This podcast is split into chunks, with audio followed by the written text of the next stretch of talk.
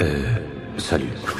Incroyable Mrs. Robinson, you're trying to seduce me. voir ce qu'il regarde Ce mec est loin d'être tombé de la dernière pluie. C'est les pros, ces salauds-là.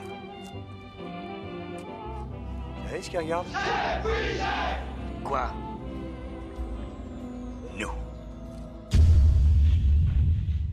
Bien le bonjour et bienvenue dans l'épisode 6 euh, de C'est quoi le cinéma, votre cinquième podcast préféré après euh, plein d'autres plein d'autres choses. Le podcast affilié à c'est quoi le cinéma.fr, le site qui préfère parler de cinéma plutôt que de fêter des anniversaires dont tout le monde se fout. Euh, avant de vous présenter le sommaire de cette émission qui est comme d'habitude en description, je vous encourage à suivre nos différents comptes Twitter, euh, c'est quoi le cinéma et c'est quoi le cinéma. Euh, on est gentil, on spamme pas votre TL et euh, c'est surtout un soutien important. Euh, bref, au sommaire de cette émission et pour les films du présent, on va parler du film Pseudo-Misandre d'Alex Garland, euh, du plutôt euh, et du brûlot plutôt incroyable de Quentin Dulieu. Euh, comme d'habitude, on enchaînera avec les tas de minutes avant d'arriver à notre section thème et cinéma consacrée aux films méta, euh, comme The Truman Show, 8 et demi, c'est arrivé près de chez vous et la nuit américaine. Ainsi, euh, pour conclure cet épisode, nous allons débattre autour d'Au hasard Balthazar de Robert Bresson, film conseillé par Samir que vous avez euh, choisi lors d'un précédent sondage. Euh, nous ne parlerons pas de Buzz l'éclair, une émission spéciale lui sera consacrée la semaine prochaine. Euh, et pour m'accompagner dans cette émission, j'ai face à moi trois charmants personnages qui vont se battre corps et âme pour défendre leurs opinions. Le premier est un habitué de l'émission, un grand enfant qui, quand il ne met pas 8,5 à Pixar, reproche à Big Bug de ne pas être un classique américain en noir et blanc réalisé par Orson Welles. Bonjour Will, comment ça va Écoute, ça va et puis euh, écoute, je suis vraiment heureux de, de cette euh, présentation, très content d'entendre euh, cette euh, ce beau résumé quoi de de mes opinions cinématographiques. Euh, le deuxième vient du royaume de Belgique, promis un grand avenir dans l'animation. Il n'a de cesse de nous rappeler son amour pour Sam Raimi, les frites, la bière et ses effets spéciaux. Euh, bonjour Jérém, comment ça va? Salut Louane, salut tout le monde. Non mais ouais, ça va, tout va bien. Un peu cliché sur les bords, mais euh, je vais pas t'en vouloir.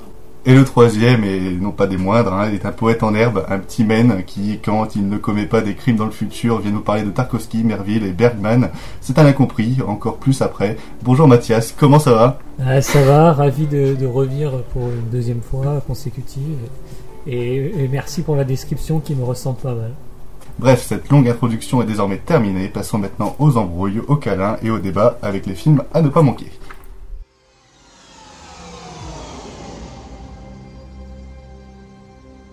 Commencement est un moment d'une délicatesse extrême. À présent, mon château. Parle-moi un peu de ma personne. Vous êtes Boudéric. Boudéric, Boudéric. Est-ce qu'on a pu rire au bureau avec ça Ton esprit doit rester concentré sur ce qui se joue ici et maintenant. Mais Maître Yoda a dit que je devais être attentif au futur. Connard, tu te crois peut-être dans un film de Yakuza? Ce futur est presque révolu. Mais il n'est pas perdu. Demain, tu me diras merci.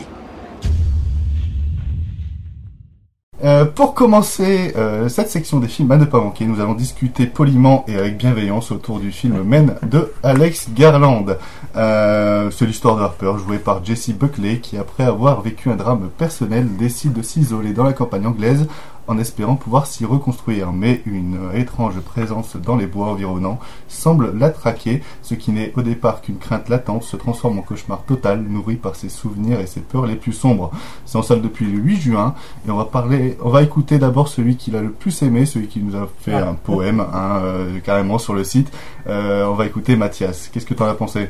Bon, bah, du coup, pour ceux qui auront lu ma critique, il y aura pas eu, enfin, ma critique, mon texte, il y aura pas eu vraiment de surprise sur ce que j'ai pensé du film. Bon, déjà, avant tout, j'aime quand même vraiment, vraiment bien ce que fait Alex Garland de base. Euh, Ex Machina, c'est vraiment très fort. Annihilation, qui avait vraiment pas mal divisé, euh, j'avais trouvé aussi vraiment bien. Euh, sa série également, Devs, qui était dans la continuité de ses deux films précédents, c'est pareil, je trouve que c'est, c'était une œuvre vraiment assez intéressante.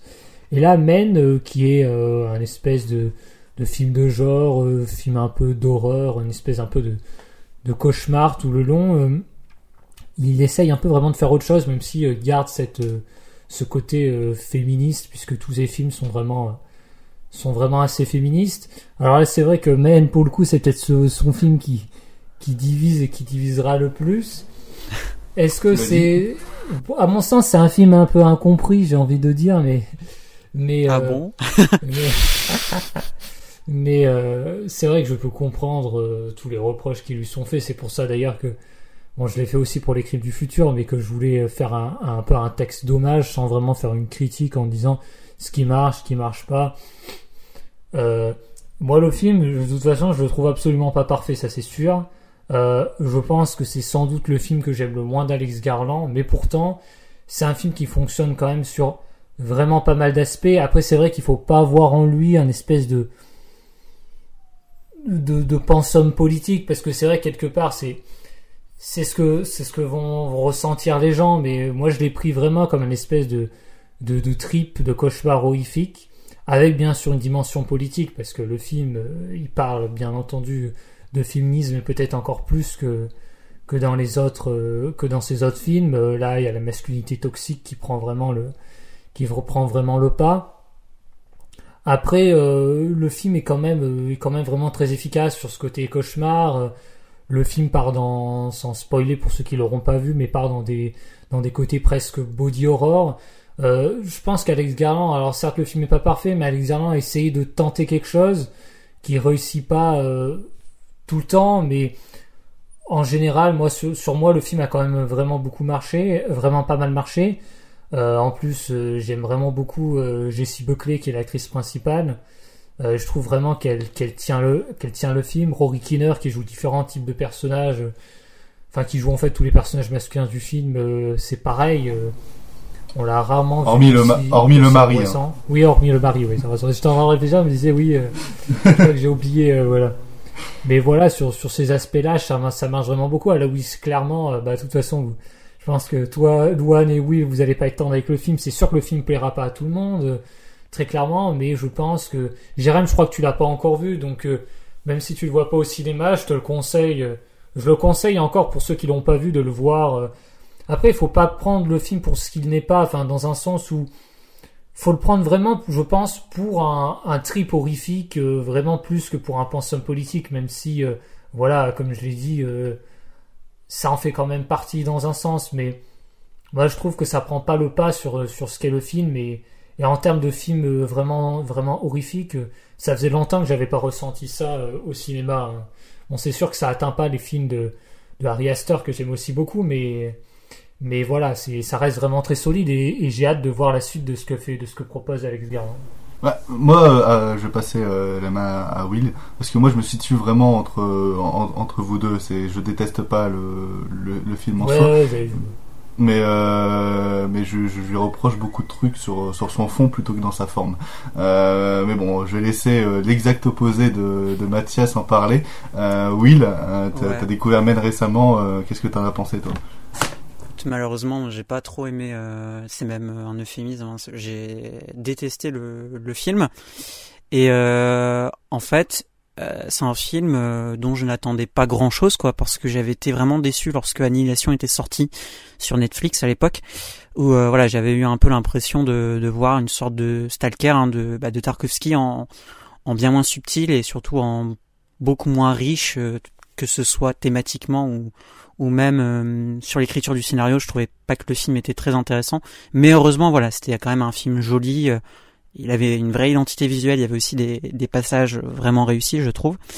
Là, le souci principal que j'ai avec Men, c'est euh, qu'en fait, je trouve son propos incohérent dans la manière dont c'est traité. C'est-à-dire que, comme Matatas l'a dit, c'est vrai que le film traite de la masculinité toxique. Voilà, on, on va quand même pendant euh, presque les trois quarts du film, nous présenter un peu successivement toutes les formes d'oppression que peut subir euh, la femme, que ce soit voilà par le prêtre, euh, le mari qui est décédé, et les mêmes d'ailleurs qui sont voilà interprétés par le même acteur, ça c'est ce qu'on a dit. mais le souci c'est que tout ça, en fait, je me demande vraiment à quoi ça sert dans le film.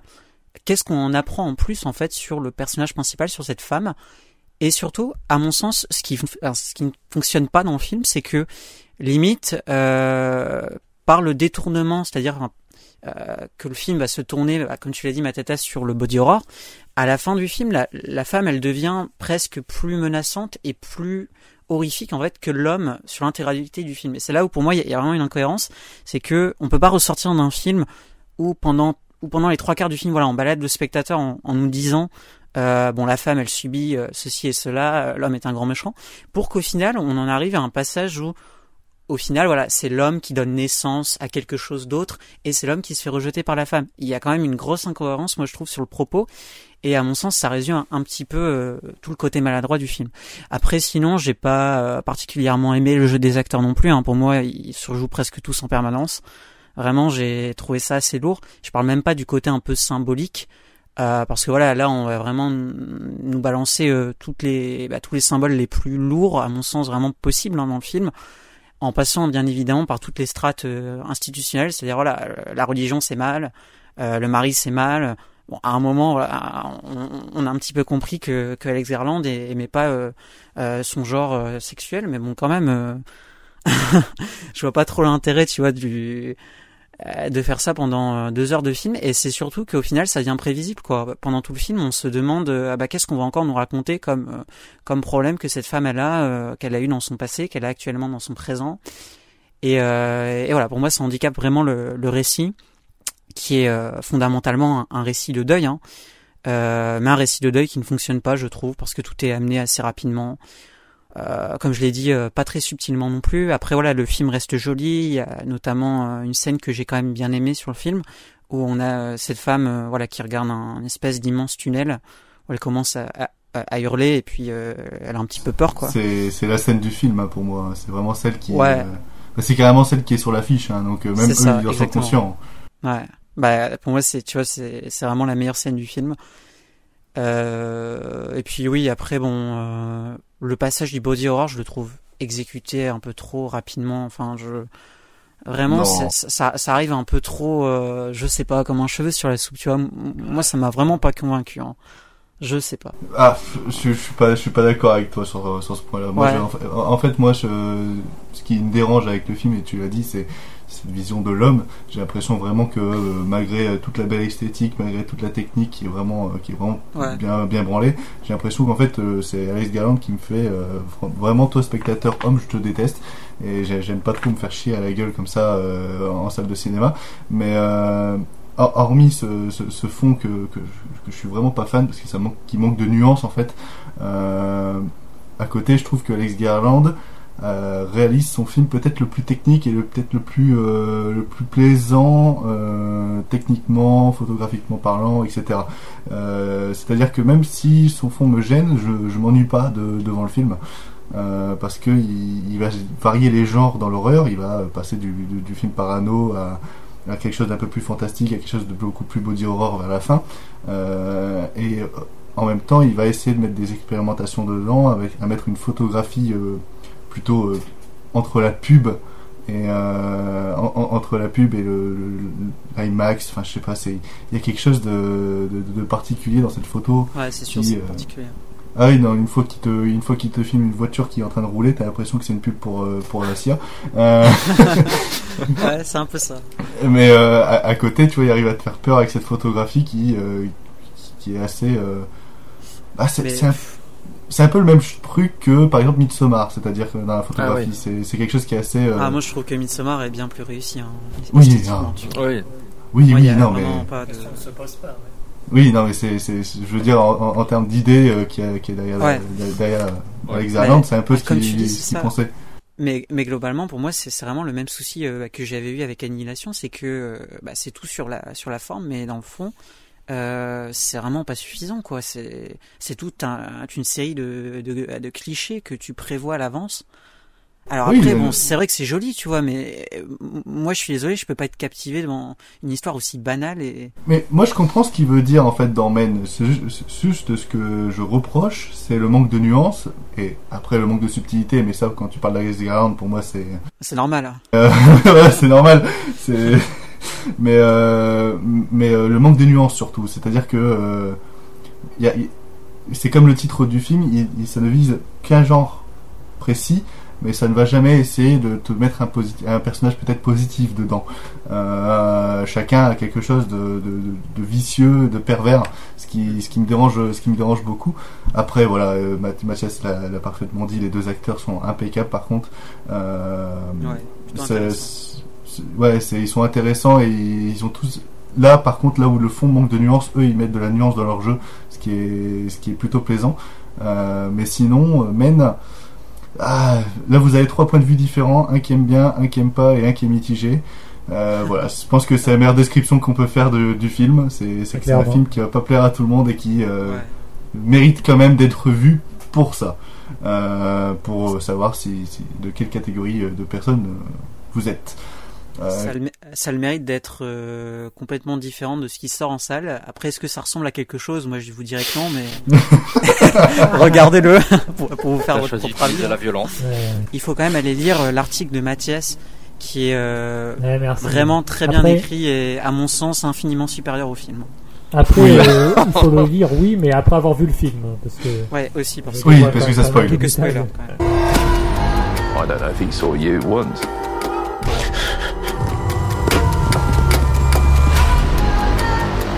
Play a game. You hide, I'll see. You must feel an awful sense of guilt. Stay away from me. What are you doing now? What are you?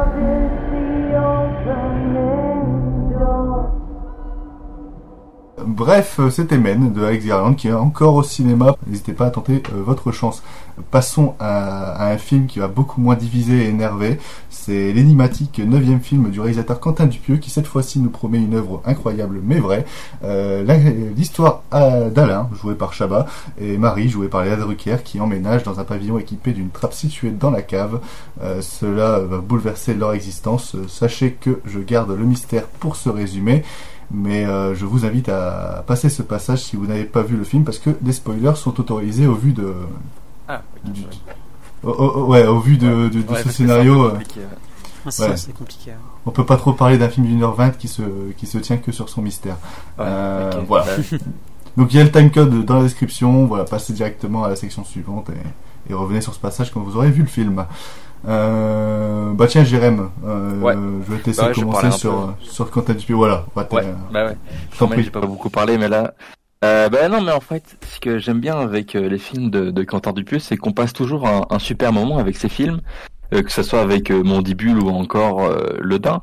Et en fait, ce que je veux dire, c'est que bah, c'est que ces films durent souvent moins d'une heure vingt, donc en fait, c'est difficile de pas s'ennuyer, surtout quand il développe bah, à chaque fois des idées super loufoques. Et là, comme il est loufoque, il est quand même parti assez loin. Hein. Le casting, ben, il est quand même super soigné parce que que ce soit Alain Chabat ou encore ben, il y a Benoît Magimel qui pour moi c'est une, une pure découverte que j'avais jamais vue. Et euh, bon ben là, je qu'il est belge, hein, c'est normal. Hein. Oui, bon après voilà, euh, on va dire que ma, ma cinéphilie c'est un peu euh, c'est un peu faite, mais euh, voilà. Mais du coup, ben, là en fait, je trouve que du coup pour spoiler, mais pas vraiment, que du que Dupieux ben, aborde parfaitement la peur euh, de vieillir et du corps en fait qui est parfait dans, dans les médias. Et euh, il adore nous surprendre, surtout euh, à certains moments où justement les, les dialogues sont vraiment bien écrits parce que parfois il y a certains personnages qui, qui parlaient, qui parlaient, et puis j'étais en mode mais vas-y mais genre c'est limite frustrant de les entendre parler parce qu'on veut savoir la suite. Et c'est tellement genre ingénieux comme façon d'écrire que du coup le, temps passe super vite. Et dès que le, film s'est terminé j'étais en mode euh, ah ouais d'accord donc c'est déjà terminé. Et j'ai vraiment passé un super moment. Je sais pas pour vous mais en tout cas pour moi j'ai vraiment adoré ah bah, tout pareil, hein. Ah bah, vas-y, je t'en prie, oui. Euh, ouais, bah écoute, moi c'est un ressenti assez similaire à celui de, de Jérém. Hein. Franchement, euh, j'ai jamais été déçu avec Quentin Dupieux, euh, en tout cas pour ce qu'il a fait comme long métrage. Après, j'ai pas vu Réalité, malheureusement, pas encore. J'ai pas vu non plus, c'était Steak, il me semble. Mais en tout cas, euh, ouais, vraiment. Qui, est euh, particulier d'ailleurs. Ouais, mais en tout cas, euh, ouais, c'est c'est un film euh, que j'ai beaucoup aimé. Ça m'a fait plaisir de revoir Alain Chabat et, et Léa Drucker, je trouve qu'ils ont vraiment une belle alchimie dans le film. Après, pour moi, ce qui, ce qui fait globalement le, le, le charme de son cinéma, je pense qu'on sera tous d'accord là-dessus, c'est clairement la qualité de, de son humour euh, absurde, quoi.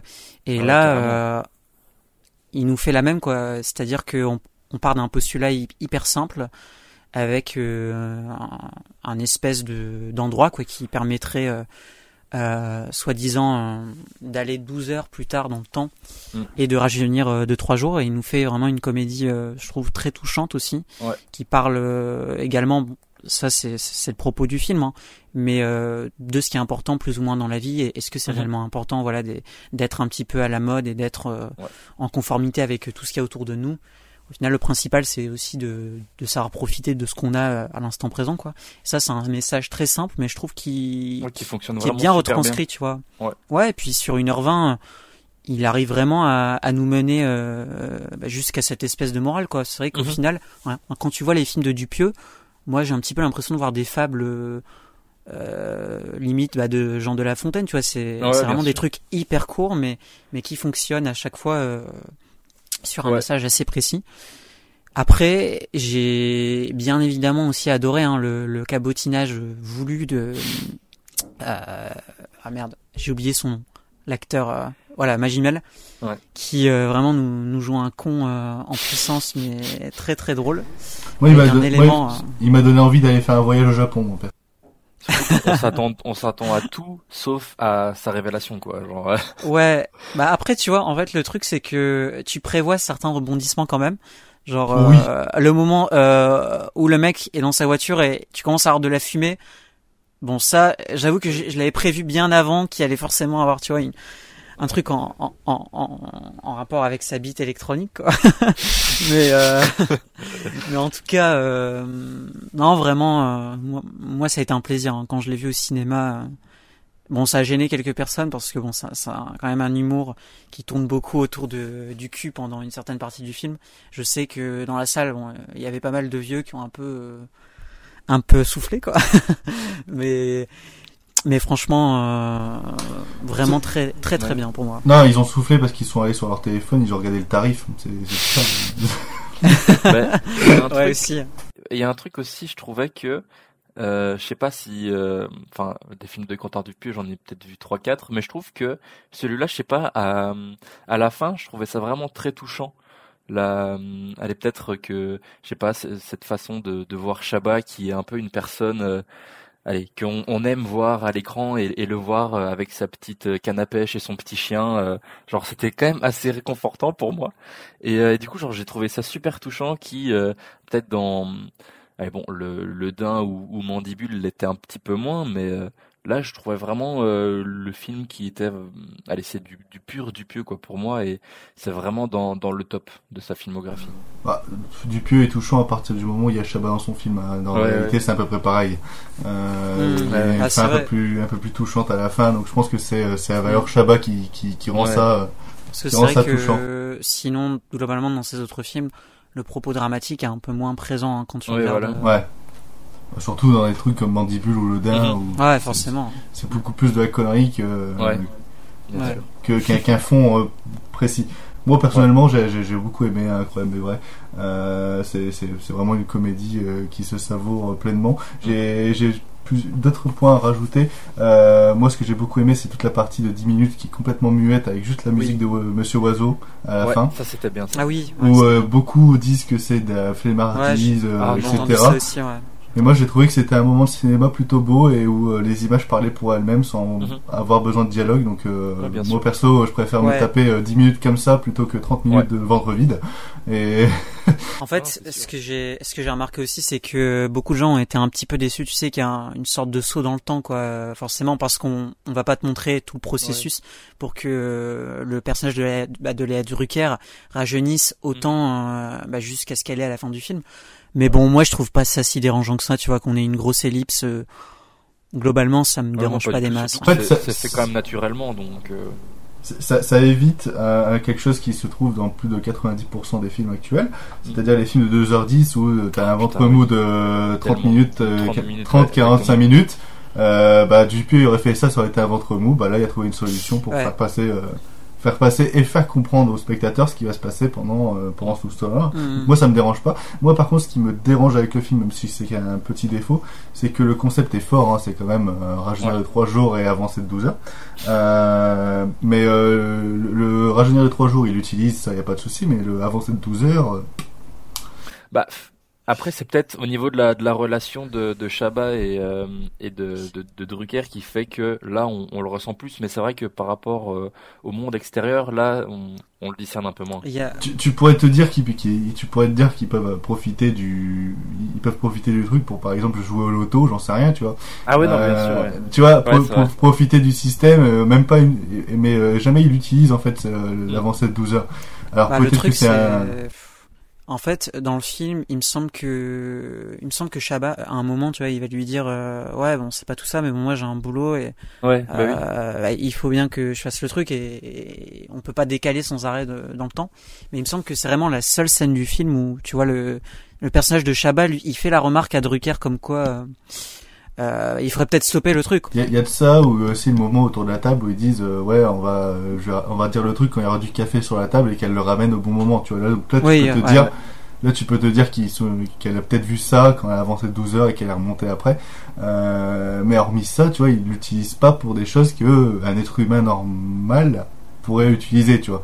Et Ouais, c'est ce qui m'a dérangé. C'est j'ai fait bah en pire les 12 heures en plus ils n'étaient pas nécessaires euh, C'est vrai. hein. Parce que même le personnage de Léa Drucker, tu vois, au final, psychologiquement, bon, même si elle voit forcément, on, la voit forcément un minimum impactée, euh, je trouve pas bah, que son personnage dise vraiment énormément de choses sur ce que ça lui fait sans arrêt de, de sauter 12 heures dans le temps, en fait. Ouais, et sur ce que et, sur ce que ça lui fait d'avoir des fourmis dans le corps, tu vois. Je Ouais, pense qu'au bout d'un moment, tu dois le sentir quand même. Ouais, Mais, euh, aussi, hein. Genre, ça, ça l'obsède tellement que du coup, elle oublie tout le reste. euh.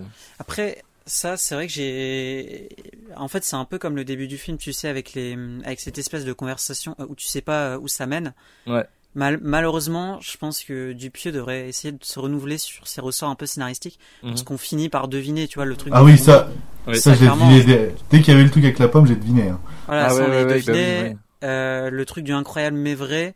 Tu sais, bah, tu sais pertinemment euh, dès le début du film qu'on va avoir la même conversation à un moment du film, mais cette fois-ci avec la réponse.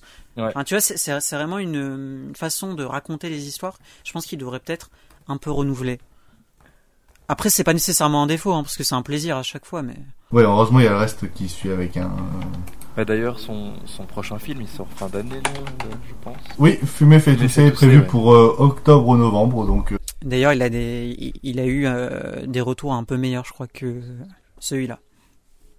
Euh, bah, apparemment, c'est drastiquement différent. hein. C'est un film à sketch, etc. Donc, à voir euh, si, euh, si déjà il va changer un peu son, son fonctionnement euh, dans, dans l'écriture. Mais en tout cas, c'est toujours un plaisir de, de découvrir un Quentin Dupieux au cinéma, surtout un film aussi court et aussi plaisant au cinéma. Euh, personne n'a quoi rajouter, non? On y va? Ouais. Allez, c'est parti. J'ai plutôt envie de vous faire découvrir ce qui est à mon sens le clou de la visite. Ce conduit peut radicalement changer votre vie. Quand on descend dans ce conduit, C'est quoi l'embrouille avec ce conduit, sans déconner quoi. Laisse-le parler, tais-toi. quand on descend dans ce conduit, madame, monsieur, écoutez bien parce que c'est vraiment quelque chose. Bah, dites-nous quoi, merde. Quand on descend dans ce conduit, vous n'allez pas me croire, et pourtant c'est la vérité. Non mais c'est juste dingue. Et alors, c'est pas tout. On a fini avec les films à ne pas manquer. C'est la plus courte section de l'histoire des épisodes euh, des films à ne pas manquer. Hein, euh, parce qu'au départ, on devait parler d'Elvis, mais euh, Euh, je, je suis le seul à l'avoir vu. Pas eu le temps de le voir, malheureusement. Voilà. Passons tout de suite au tas de minutes. Écoute-moi, je te jure que je déconne pas. Il y a une bombe, elle est énorme, t'entends? Tout va sauter. Il faut se barrer, nom de Dieu Mais comment tu sais ça? Le temps presse, Néo. Sur ta gauche, il y a une fenêtre. Vas-y. Sinon, je vous le note, hein. Moi, ça me prend deux minutes et après, je suis tranquille. Non, je vous dis que ça. Pour commencer cette section des tas de minutes euh, avec des paillettes, je vais vous parler d'un film auquel je n'ai pas pu euh, m'empêcher de tomber amoureux. C'est le film Elvis de Baz Luhrmann, euh, un film qui nous raconte l'histoire d'Elvis, qui est joué par Austin Butler à travers les yeux de son diabolique manager Parker, qui est joué par Tom Hanks. Allez, j'y vais. Alors moi, Baz Luhrmann, j'adore. Euh, même son film, euh, l'un de ses films les plus euh, critiqués, qui est Australia, bah, je trouve qu'il est moyen bof. Donc à vous dire à quel point Baz Luhrmann, c'est quelque chose qui qui, qui me plaît bien. même si son Gatsby était un peu inférieur et plus je le vois, plus je le surestime. Bref, j'attendais en gros Elvis comme je peux attendre un revisionnage de Moulin Rouge tous les jours. Et euh, je n'ai pas été déçu, et en contraire, je trouve que c'est son film somme, c'est son film qui, regroupe le plus de ses thématiques, le plus de ses audaces visuelles aussi, et aussi où il raconte le plus de choses parce que il y a des trucs à dire sur Elvis et c'est en 2h40 qui euh, qui arrive à te faire un discours à la fois sur Elvis, sur ce, sur sa vie, sur ses mésaventures, mais aussi sur l'Amérique. Euh, et c'est quelque chose qui m'a beaucoup plu euh, et quelque chose qui est très divertissant parce que même si c'est 2h40 de film sur Elvis qui pourrait être apparenté un peu au biopic à Oscar euh, Baz réussit à faire, euh, à mettre sa patte d'auteur dans, dans ce film et a réussi, et à, rester encore et toujours le, DJ du cinéma euh, en faisant des mash-ups assez incroyables entre les musiques d'Elvis et les musiques d'autres artistes euh, qui ont repris Elvis. Avec moi je me souviendrai toujours et je pense que c'est une scène qui m'a marqué une scène dans l'enfance d'Elvis où euh, le gospel va se mélanger à la soul, euh, tout ça dans une scène de, un peu de possession euh, musicale. C'était une des scènes qui m'avait fait le plus réagir au cinéma depuis très très longtemps. et à côté de ça, voilà, un Oscar pour Austin Butler, Tom Hanks toujours aussi impérial, surtout quand il joue le pingouin dans, dans Batman. Euh, et petite anecdote, euh, sachez que j'ai vu le film avec ma mère et que euh, quand à la fin je lui ai dit ah Tom Hanks il joue bien, elle m'a dit ah il y a Tom Hanks dans le film. Bref, c'était mettez deux minutes sur Elvis. Allez le voir, c'est trop bien.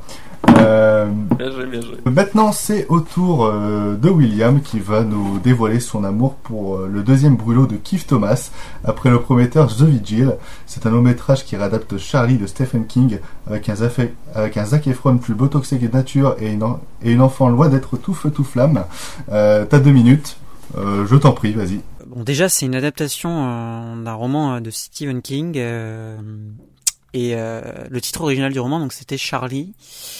Et malheureusement, bon, c'est, ce sera clairement pas une adaptation hein, du haut du panier euh, de cet auteur, qui est pourtant, euh, voilà, considéré quand même comme l'un de ses meilleurs romans. Mais euh, bon, fondamentalement, Firestarter, c'est vraiment pas du tout bien. Hein, c'est, c'est même assez, assez pitoyable, malheureusement. À noter qu'on a la, musique de John Carpenter qui est presque aussi pitoyable que le film, donc ça c'est assez particulier euh, pour être euh, noté. C'est quand même la meilleure chose du film. Hein. ouais, c'est quand même la meilleure chose du film, mais tu vois, même la musique est pas non plus exceptionnelle. En tout cas, euh, bon, sinon c'est un, un, récit horrifique, on va dire. assez précipité. je trouve pas que les personnages soient très intéressants. Je parle même pas des performances. Hein, tu, tu l'as dit avec Zac Efron. moi, j'ai déjà beaucoup de mal avec Zac Efron. bon, là, c'est pas possible non plus, quoi. mais il est bien dans High School Musical. Bah, High School Musical, moi j'en garde plutôt un bon souvenir, tu bah vois, parce que bon, c'est l'enfance. Mais non, vraiment là, je j'ai vraiment rien aimé hein, dans, euh, dans, ce film. Je vous le conseille pas particulièrement.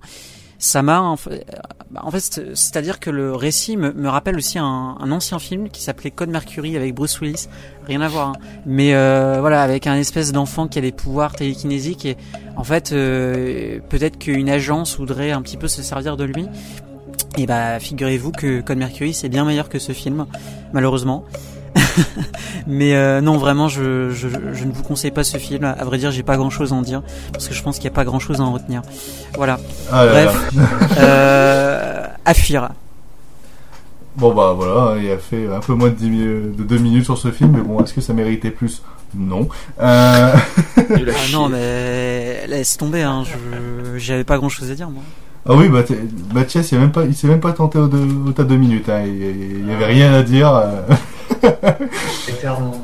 On aurait voulu vous en parler plus longuement, or ce n'était pas euh, possible. Du coup, c'est euh, Jérémy qui va essayer de parler le mieux possible et de vous encourager à découvrir The Medium de Banjung Pinsanta Nakun. Excusez-moi. Excusez-moi. Le, Ouais, le premier film du Padawan de Jin qui narre l'histoire d'une équipe de films qui vient tourner un documentaire sur le chamanisme dans un village thaïlandais. Il s'intéresse tout euh, particulièrement à Nîmes, une chamane habitée par un esprit qui se transmet de génération en génération dans sa famille, mais le tournage va prendre une tournure terrifiante.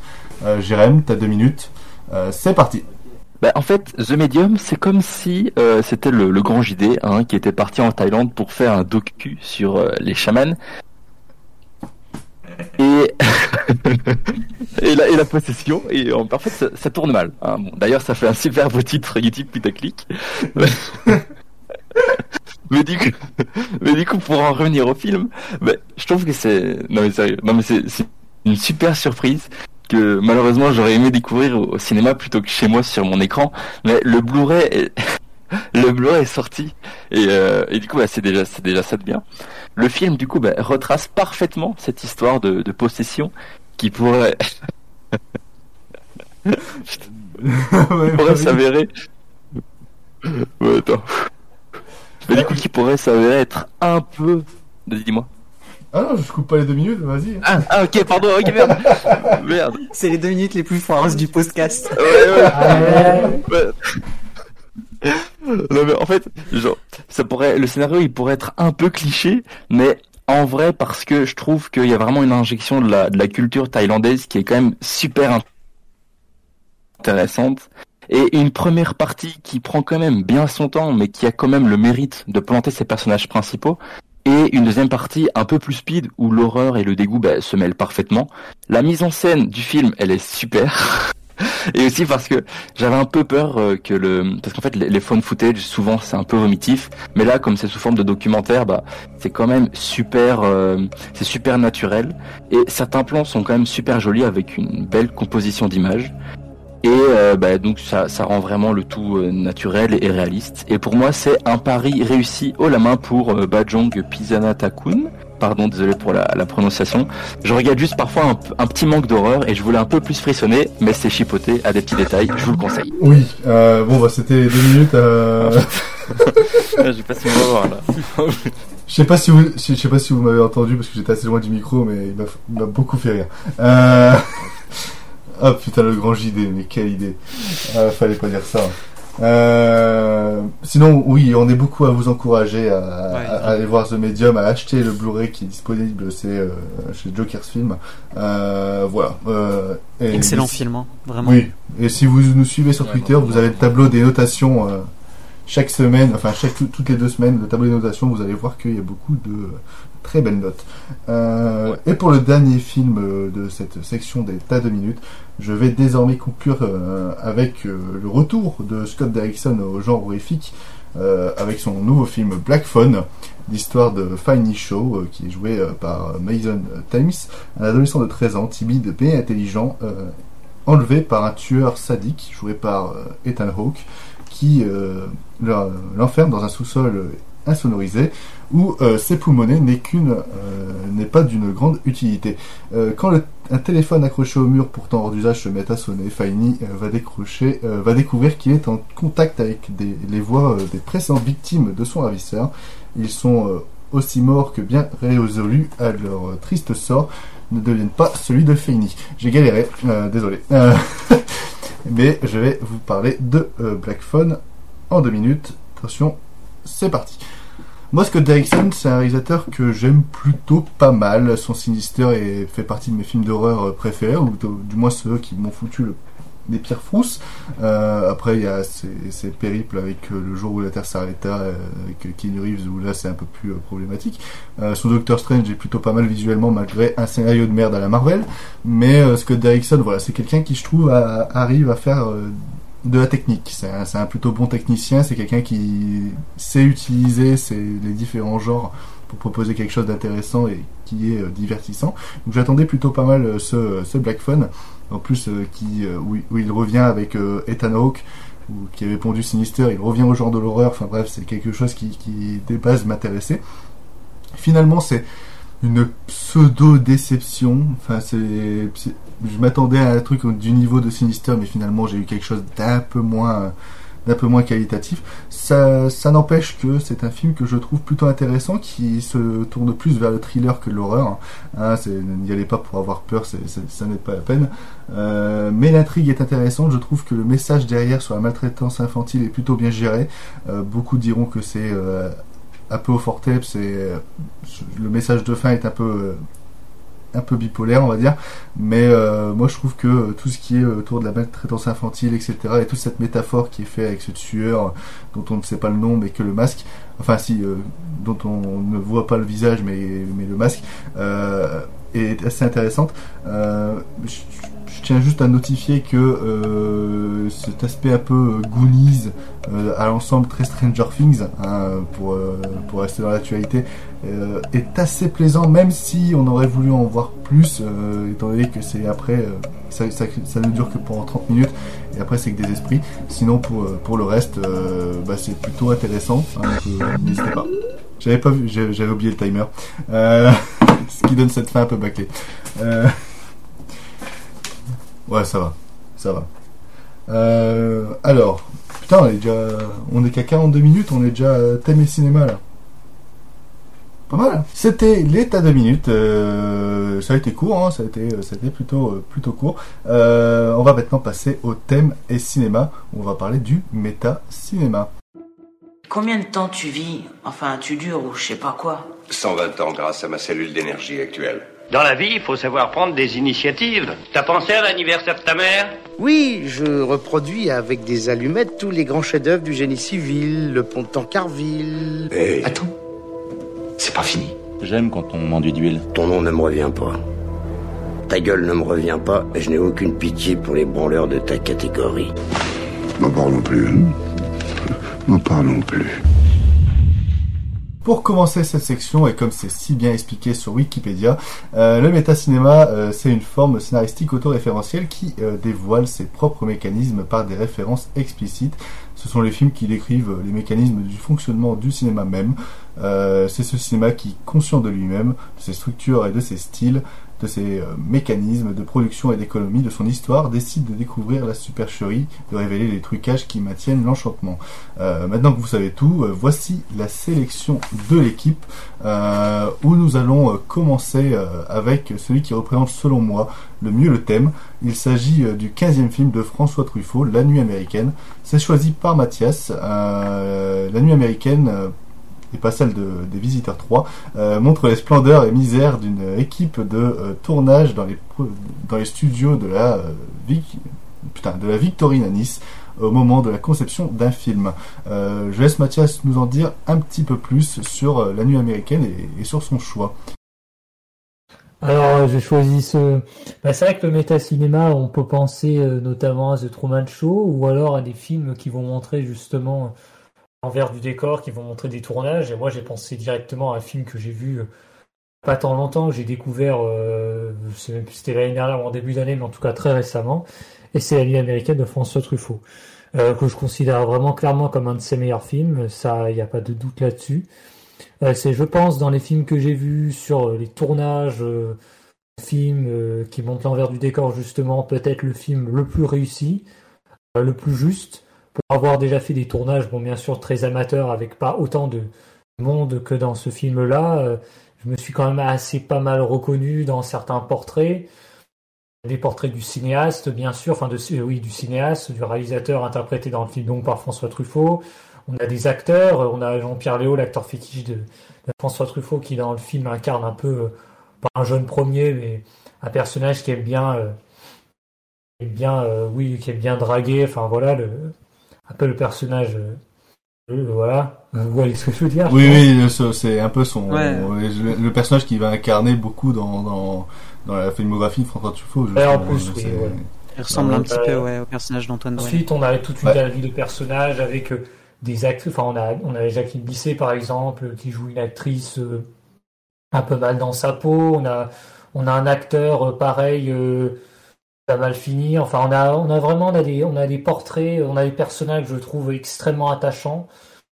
Euh, voilà, euh, c'est un film je trouve vraiment très réaliste, qui respire le cinéma. Quand on aime le cinéma, compliqué de pas tomber amoureux de ce film, très clairement. Euh, c'est difficile d'en parler sans trop spoiler pour ceux qui l'ont pas vu, mais vraiment, c'est peut-être plus que plus que ces films cette nouvelle vague. Je pense que c'est peut-être le film de Truffaut qui est le plus abordable, même si les 400 coups est quand même très abordable. c'est peut-être le film quand on n'est pas forcément cinéphile qu'on peut également voir et apprécier parce que c'est un film qui franchement respire, qui respire la vie, je trouve.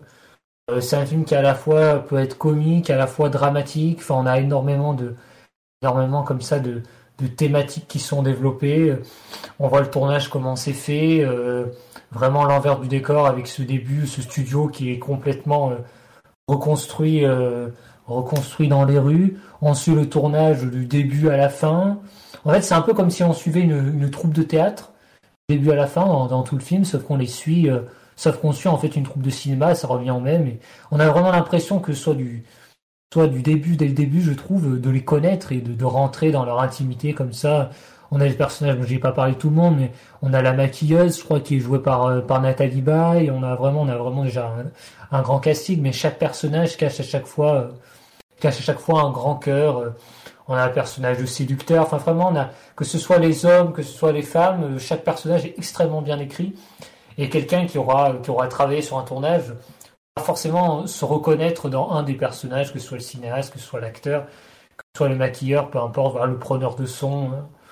C'est vraiment, je trouve, un, voyage. Euh, ce film nous, nous, invite un peu vraiment au voyage euh, dans le cinéma et, dans l'envers du décor. Donc, euh, franchement, je, je vous conseille énormément. Je pense que Will et Loane, vous avez aussi énormément apprécié. Donc, ouais, vraiment. Voilà.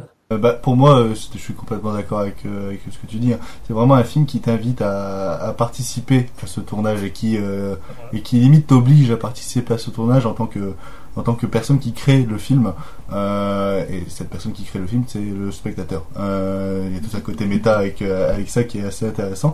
je vais passer la parole à Will, hein, je vais parler en, dernier pour pas monopoliser, mais oui, c'est, je pense, un, film qu'on peut qualifier de, de, chef-d'œuvre. Hein. ça, il n'y a pas de, y a pas de problème là-dessus. Ouais, non, mais tu, Vraiment, Mathias, ce que tu as dit sur le film, je te rejoins aussi. Hein.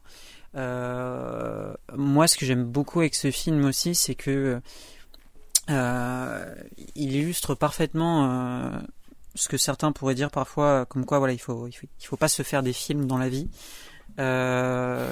C'est-à-dire que pour moi, Truffaut, il, a réussi quelque chose d'assez grand avec ce film. C'est vraiment d'illustrer la, tout le fossé qu'il y a en fait entre le, le cinéma et, la réalité.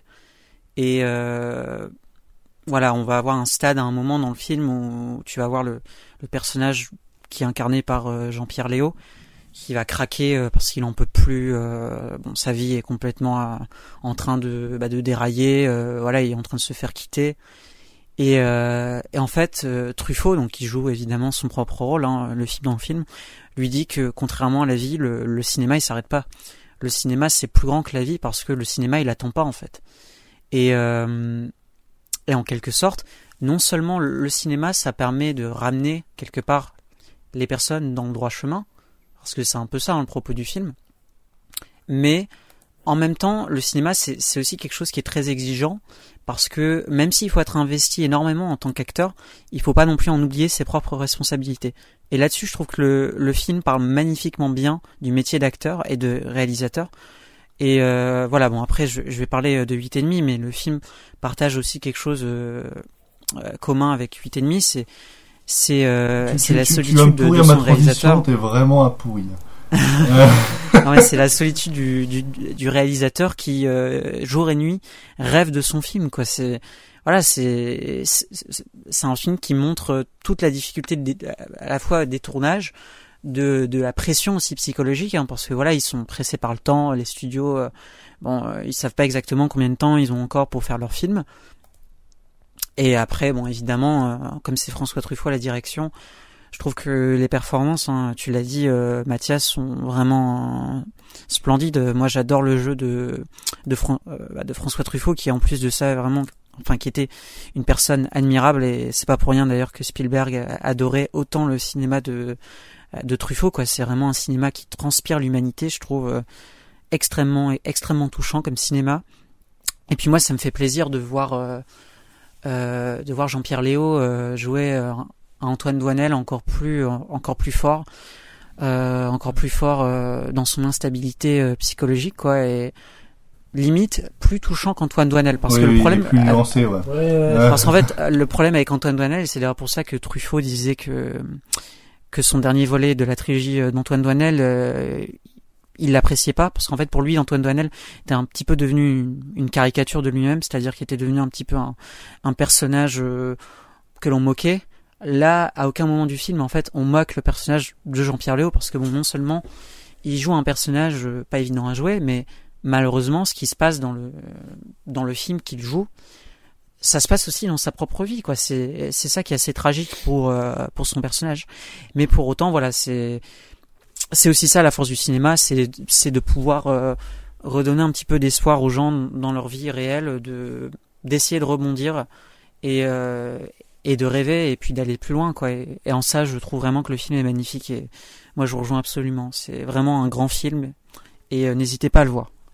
Oui, euh, je suis d'accord. Euh, moi, ça, ça partait pas, ça partait pas euh, de bonne augure quand, quand euh, Mathias a, a, proposé un film de François Truffaut, étant donné mon amour pour la, la, la nouvelle vague. Euh, mais euh, je pense que dans tous les auteurs de la nouvelle vague que j'ai pu découvrir, François Truffaut est celui qui arrive le plus à me transporter, même quand je trouve ces films quand je trouve que ces films ne me correspondent pas. Euh, mais là, La Nuit américaine, c'est vraiment pour moi une, petite pépite de, cette période de cinéma français là, euh, parce que c'est un film qui arrive à être une parfaite euh, leçon de cinéma en fait pour les novices ou ceux qui s'y intéressent. C'est pas pour être méchant à travers envers les, les, les, facs de cinéma, mais ce qu'on apprend en un an en fac de ciné, bah, on peut l'apprendre là en, en, en, 1h40 de film euh, parce que bah, c'est tellement bien condensé, c'est tellement bien, euh, bien raconté et en plus c'est visuel donc ça nous permet de, de voir un peu les tâches de, chacun, surtout de cette tâche de, réalisateur qui, euh, qui il y a une scène dans le film où il va, juste rejoindre un, une partie du plateau et se faire interrompre par 56 personnes qui vont lui demander comment vont la perruque et comment porter la robe euh, et ce genre de problème.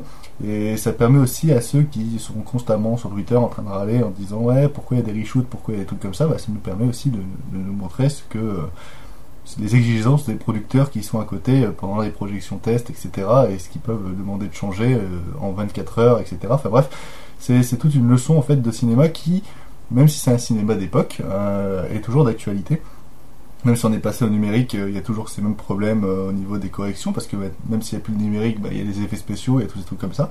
Donc euh, on peut vraiment faire des rapprochements sur, sur plein de choses, ce qui rend le film presque intemporel au, au, niveau de ça. et c'est aussi un, un, film qui va jouer avec sa mise en scène dans la mise en scène. Et c'est ce côté méta, justement, mais c'est quelque chose qui un mec comme François Truffaut c'est parfaitement bien géré pendant 1h50 de film, ce qui nous permet de pas nous, en, nous ennuyer en fait, tout simplement, parce que ce n'est pas une réalisation, ce n'est pas une réalisation plan par plan. Il va, il va vraiment faire des, des, jeux entre euh, les décors de son film qu'il souhaite tourner, mais en même temps de son film qui est en train de nous, nous, filmer. Donc il y a toutes des, des, choses comme ça qui sont, qui sont vraiment pertinentes. Et, et voilà, si, si vous, vraiment vous avez envie d'un film qui, euh, qui vous donne envie de faire du cinéma et en plus de découvrir ce qu'est un plateau de tournage au cinéma, je trouve que vraiment, ouais, la nuit mm. américaine, c'est, euh, ça, ça, se pose là, quoi. Et ouais, en plus, et en plus, c'est pas compliqué parce qu'on va, on va, on va ensuite parler d'un autre film que Will a choisi, qui lui est beaucoup plus compliqué à appréhender, mais qui raconte à peu près la même chose et qui essaie de nous montrer à peu près la même chose, mais de façon ouais. un peu plus euh, différente. Ouais, fantasmé, on va dire. Euh, mmh. Mais ouais, la nuit américaine, voilà, bon, c'est bon jamais cru. évident.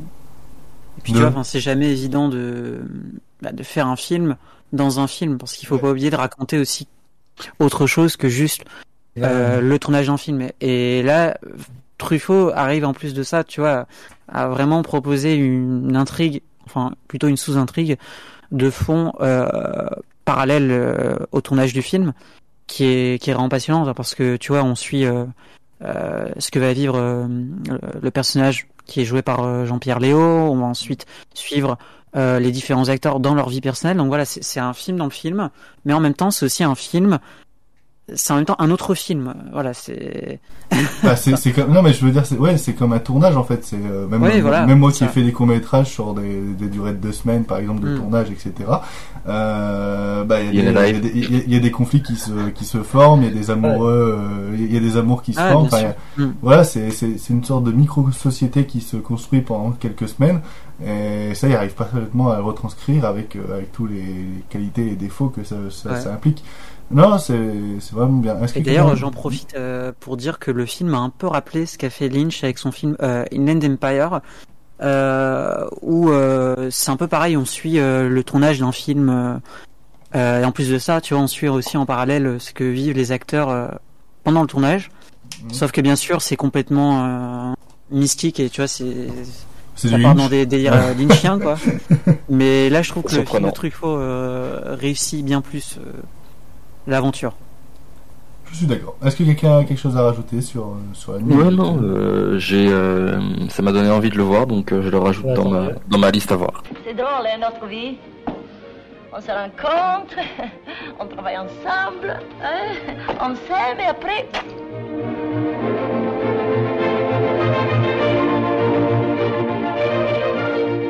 On peut faire des films avec n'importe quoi, on peut faire des films avec Kissinger, Mission Fructueuse, avec le bijoutier qui blesse son ex-femme, avec le type la grève cardiaque.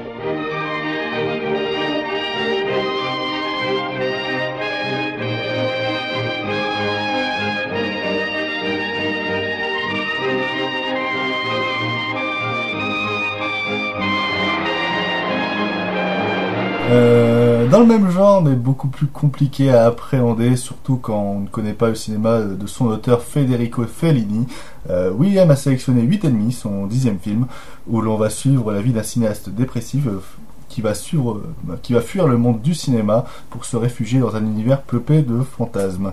je laisse William nous en dire plus sur son choix et sur 8,5. 8,5, c'est un film qu'il faut nécessairement resituer dans, dans son contexte parce que Fellini il ressort de la Dolce Vita qui est sortie avant 8,5 bien sûr et euh, qui avait vraiment pas mis tout le monde d'accord hein, parce que beaucoup disaient que c'était un film qui racontait rien euh, qu'on se faisait chier hein.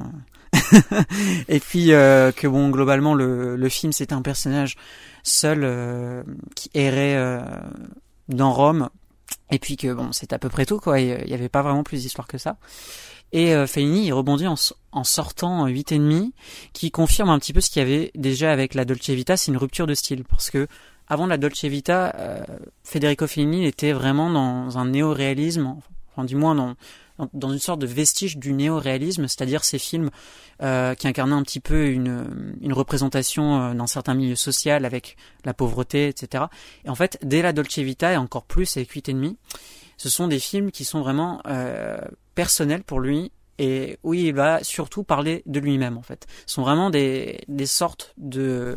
D'ego trip bah, de psychanalyse, tu vois. En fait, c'est une sorte de, de psychanalyse de lui-même qui euh, va être complètement abouti, puisqu'après, tu vas avoir des films comme Amarcord et euh, Roma, où là, cette fois-ci, tu auras euh, toute la partie de 8,5, c'est-à-dire cette partie beaucoup plus fantasmée, onirique aussi, mais sur des films entiers. Donc 8,5, c'est vraiment un film de transition, comme pour la Dolce Vita.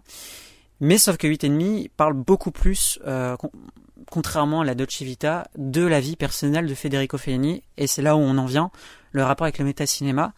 Parce que 8,5, rien que dans le titre, euh, c'est le huitième film et demi, en fait, de Federico Fellini au sens propre du terme. C'est-à-dire que... C'est pas son, pas son dixième film?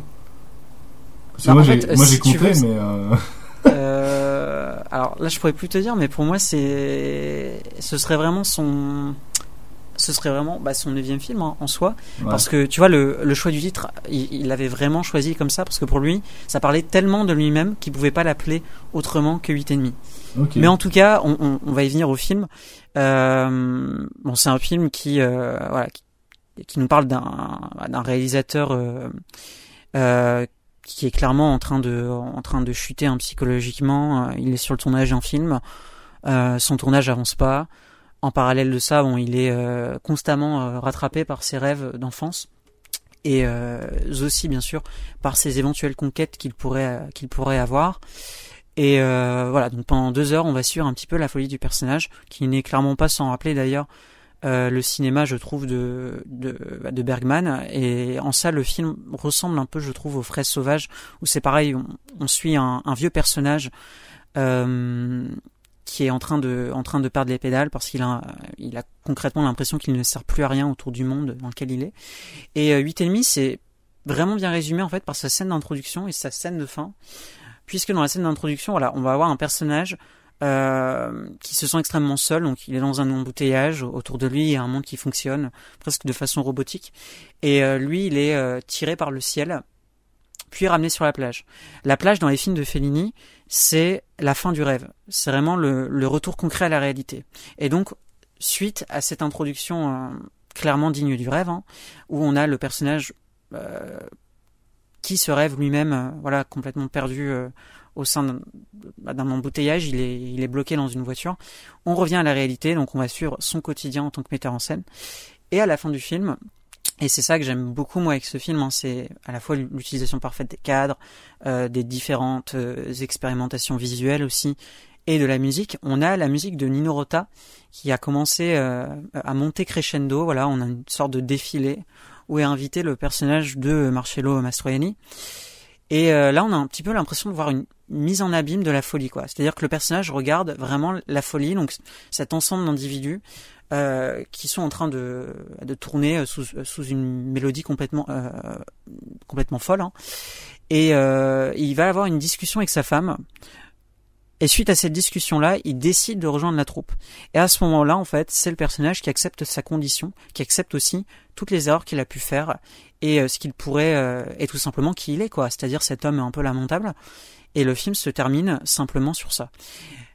Bref, en fait, 8 et demi, c'est un film sur l'acceptation de soi, mais c'est surtout un film sur la folie de son réalisateur. Parce que euh, Federico Fellini, c'était euh, euh, quelqu'un qui était très connu, notamment pour tromper sa femme. Euh, c'était quelqu'un, euh, voilà, qui était complètement perdu aussi à cette époque-là. Il subissait toutes les critiques. un mec que Alice Garand apprécierait pas trop, quoi. ouais, tu m'étonnes. mais ce que j'adore avec ce film, c'est que vraiment le personnage de Mastroianni, c'est Fellini, et en fait, ce désir de se réfugier dans le rêve va être, il va être retranscrit bah, dans tous ces autres films, parce que euh, dans tous ces films suivants, euh, on va avoir des épisodes de jeunesse, hein, que ce soit dans Amarcord où il raconte sa, son enfance, dans des films comme Roma, et vraiment, c'est à ce moment-là où euh, Fellini se rend compte que il faut qu'il fasse un travail sur lui-même, il faut qu'il réfléchisse à ses erreurs, à ce qu'il a fait sur son passé, et ça va donner lieu à ses autres films. Mais au-delà de ça, euh, le film, évidemment, pour moi, c'est un chef-d'œuvre, c'est un, de mes films préférés, littéralement, je pense, dans mon top 10 films. Euh, c'est un film que, que j'aime énormément. C'est euh, en même temps une réflexion hyper intéressante aussi sur le travail que nous tous on doit faire quelque part sur nous, parce qu'on on est nécessairement tous coupables de quelque chose. Euh, peut-être quelque, bah, chose de, minime, mais quelque chose, et euh, qui peut influencer euh, que ce soit un tournage, mais aussi juste la vie d'une personne en général. Et je trouve que le film retranscrit à merveille tout ça. Après, visuellement, bon, c'est vraiment une merveille. Hein. On a une scène absolument sublime, et, et, bah, Louane me dira pas le contraire. Euh, voilà, avec euh, la musique de la chevauchée euh, d'Eva Kiri en, en fait, film qui est pré... légendaire. T'as prévu de me de, de, faire mon speech en fait.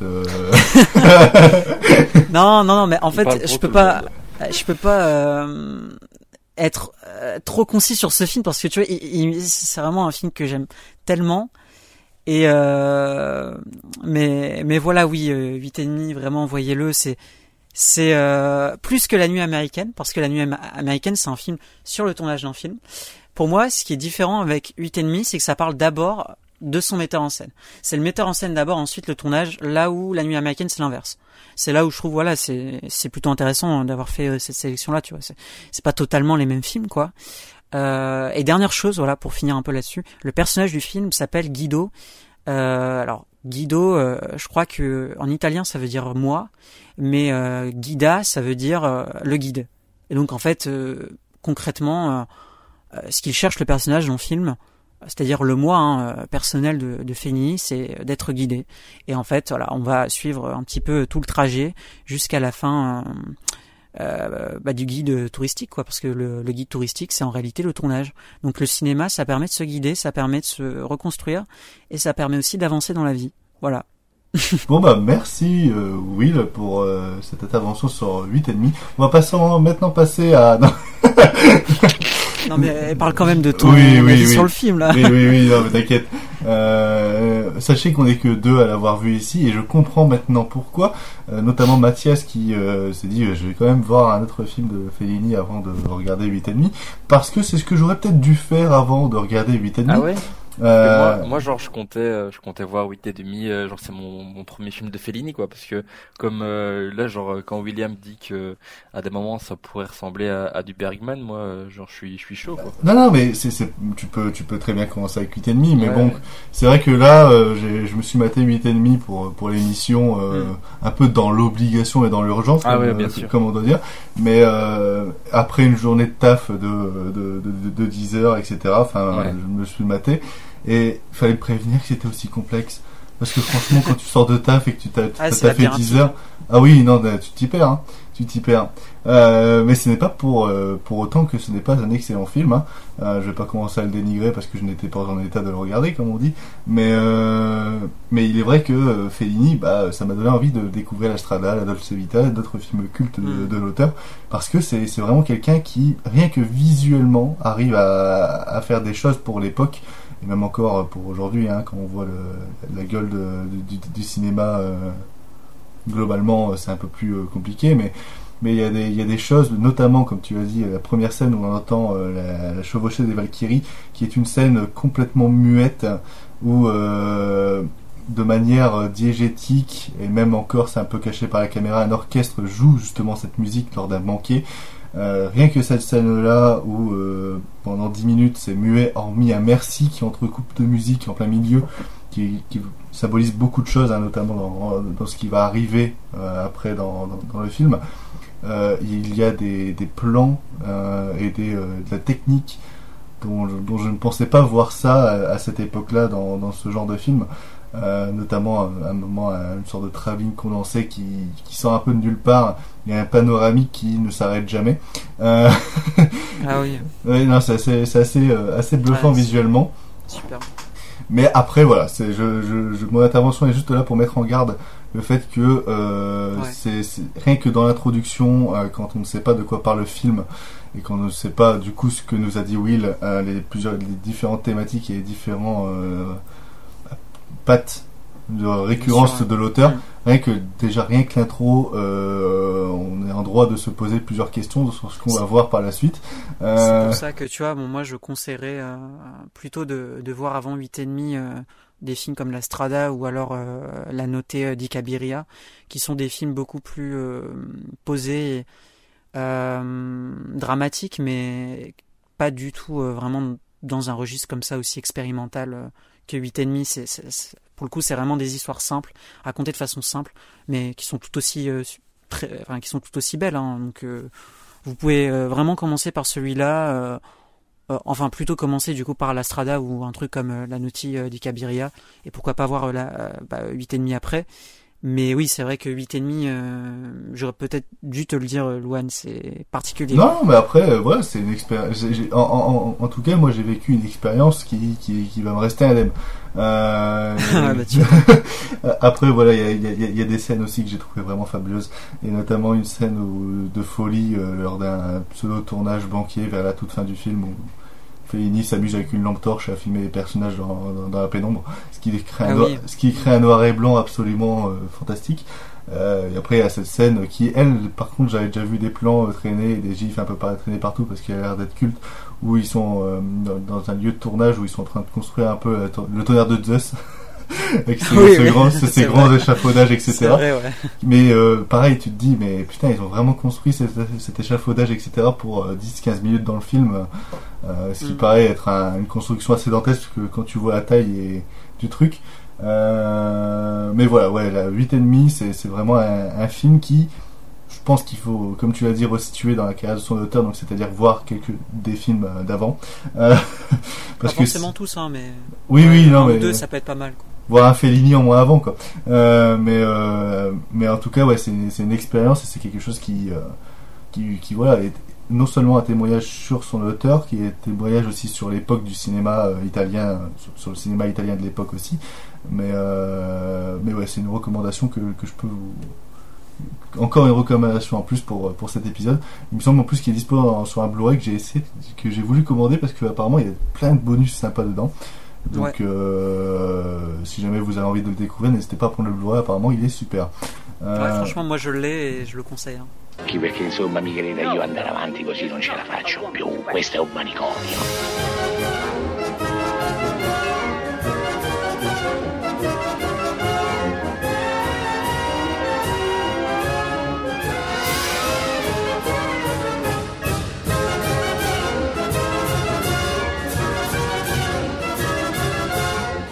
Definitivamente.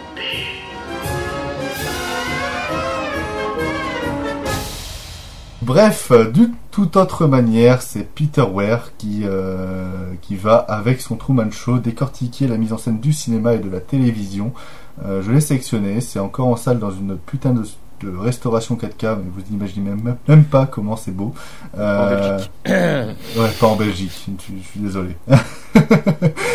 et ça raconte l'histoire de Truman Burbank, joué par euh, Jim Carrey, euh, qui mène une vie calme et heureuse. Il habite dans un petit pavillon. euh, euh, il, habite dans un petit euh, pavillon aux USA, dans, un petit, euh, dans la petite ville de, de Sea Haven.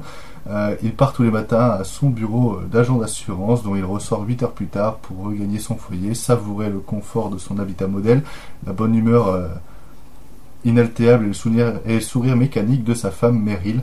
Mais parfois Truman euh, étouffe euh, sous tant de bonheur et la nuit l'angoisse euh, et la nuit l'angoisse le submerge. Il se sent de plus en plus étranger, comme si son entourage jouait un rôle. Il se sent observé.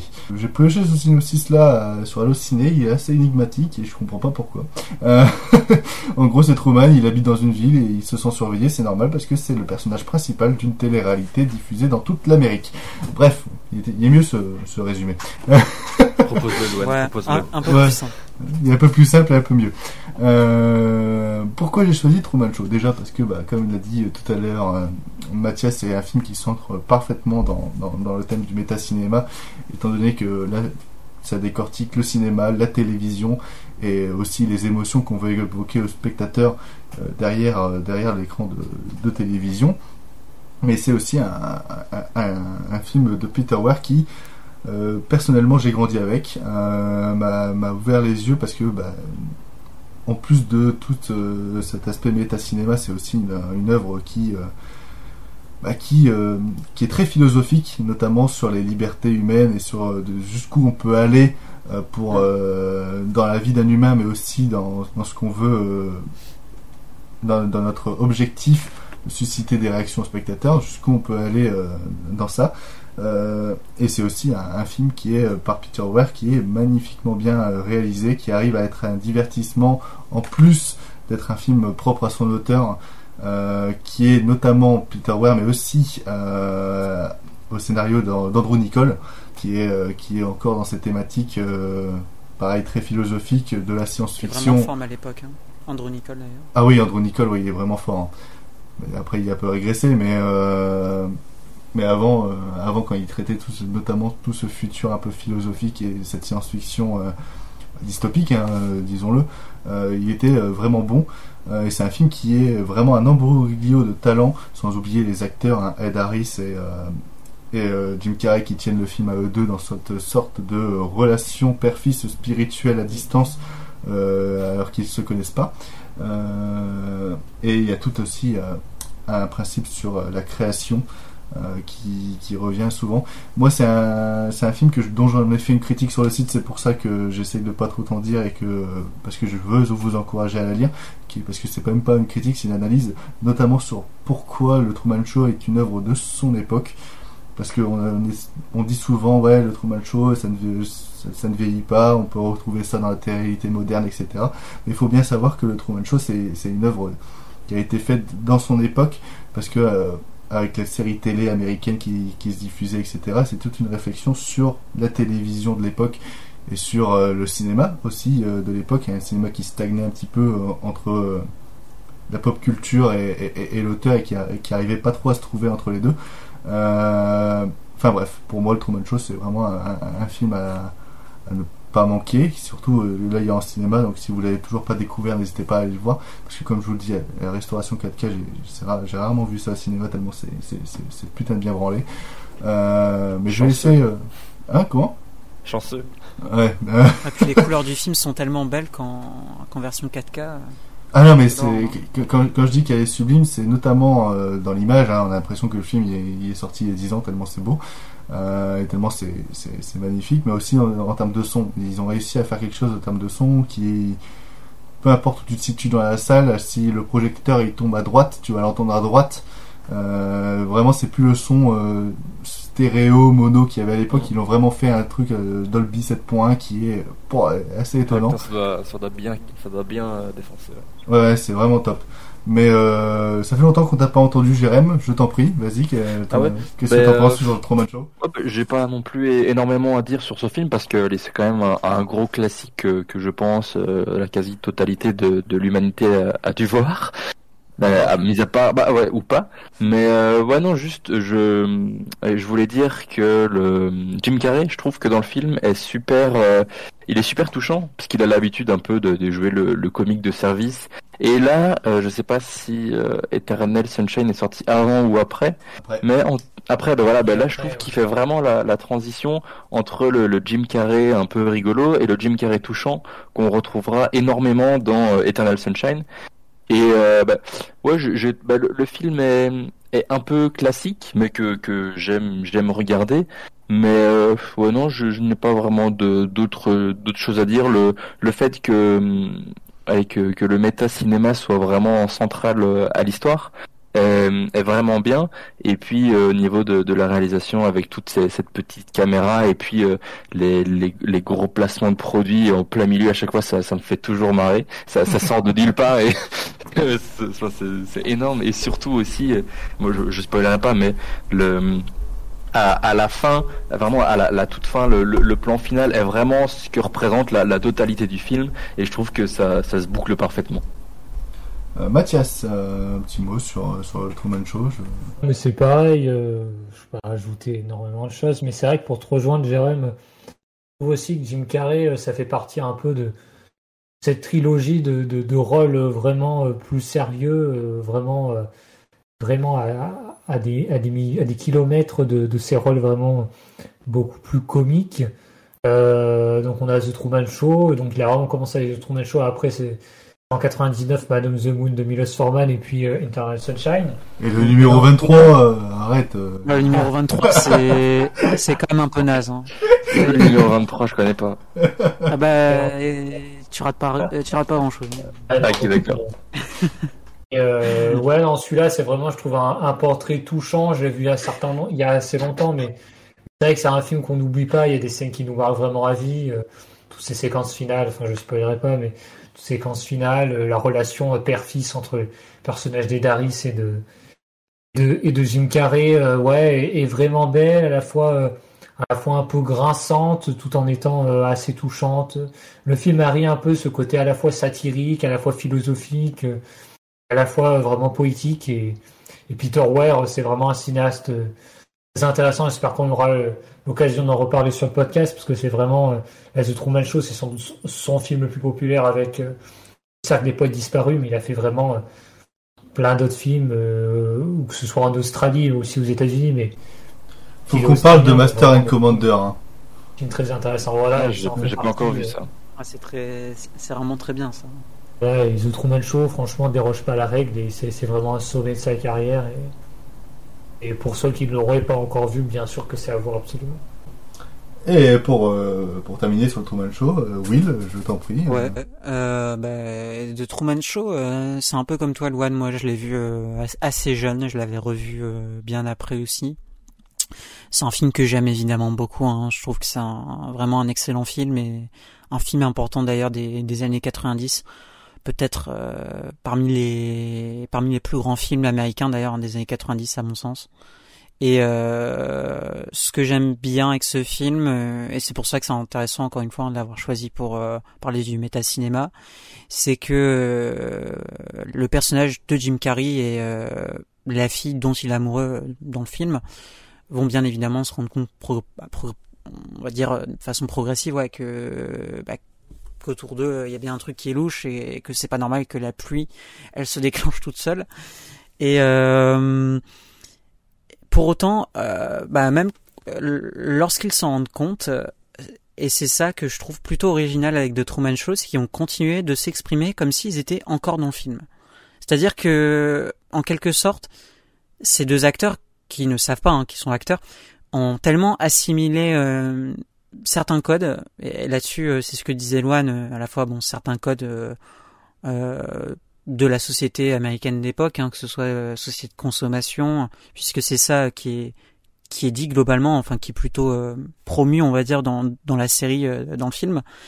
ils vont continuer de s'exprimer comme comme leur propre personnage, et quelque part ça, ça donne une sorte de décalage de ton qui qui est assez particulier pour nous en tant que spectateurs, parce que c'est à ce stade-là où on se dit ah bah ça y est en fait les personnages se rendent compte de la mascarade, ils vont se comporter comme nous, ils vont plus parler de la même façon et plus du tout. Donc là-dessus, je trouve que vraiment Peter Weir, il a vraiment su assumer euh, son ambition quoi de de faire un film où euh, on a des personnages malheureusement qui ont été prisonniers d'une gigantesque mascarade euh, télévisée. Voilà, où, où, quelque part les seuls humains comme nous, qui sont à peu près normaux, ce sont ceux qui pilotent la chose. Donc évidemment les personnages autour du personnage de, de Ed Harris, qui joue d'ailleurs un rôle euh, complètement différent de celui de Westworld, puisque dans Westworld, il joue l'inverse. Il joue celui qui est pris dans, dans un jeu et dans une immense euh, mascarade euh, également d'ailleurs propice hein, à cette fameuse société de consommation. Et là, voilà, il joue le, le grand méchant du film.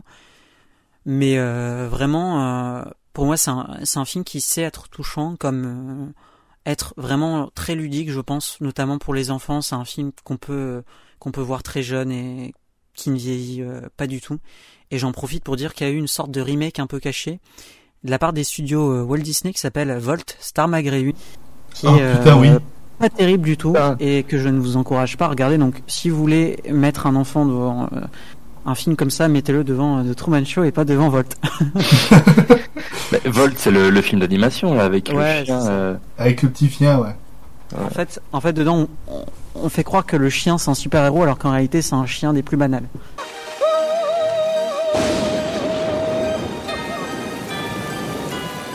What's he doing? Let's get off this mask shot. We can't see his face. There, perfect. That's our hero shot.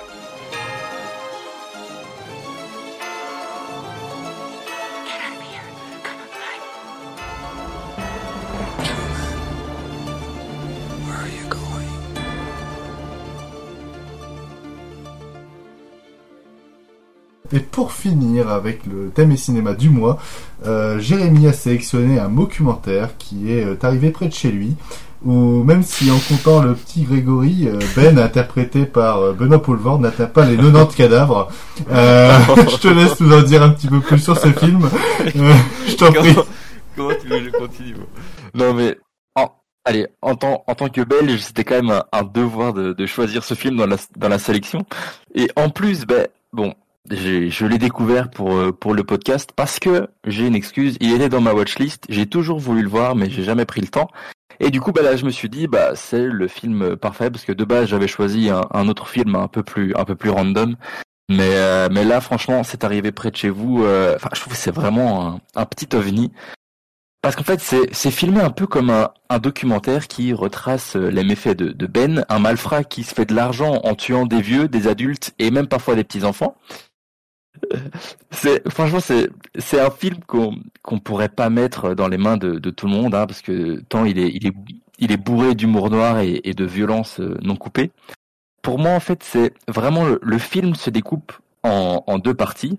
Il y a l'avant et après le, le viol la première, la première moitié du film, en fait, elle est assez fun et on, on, a plaisir à regarder, on se marre bien, on se dit que le, le personnage est assez loufoque et on, on, met quand même de la distance avec ce qu'il fait. Et puis à un moment, ben, il y a cette fameuse scène euh, du viol qui est super crue, mais vraiment un, un truc de fou.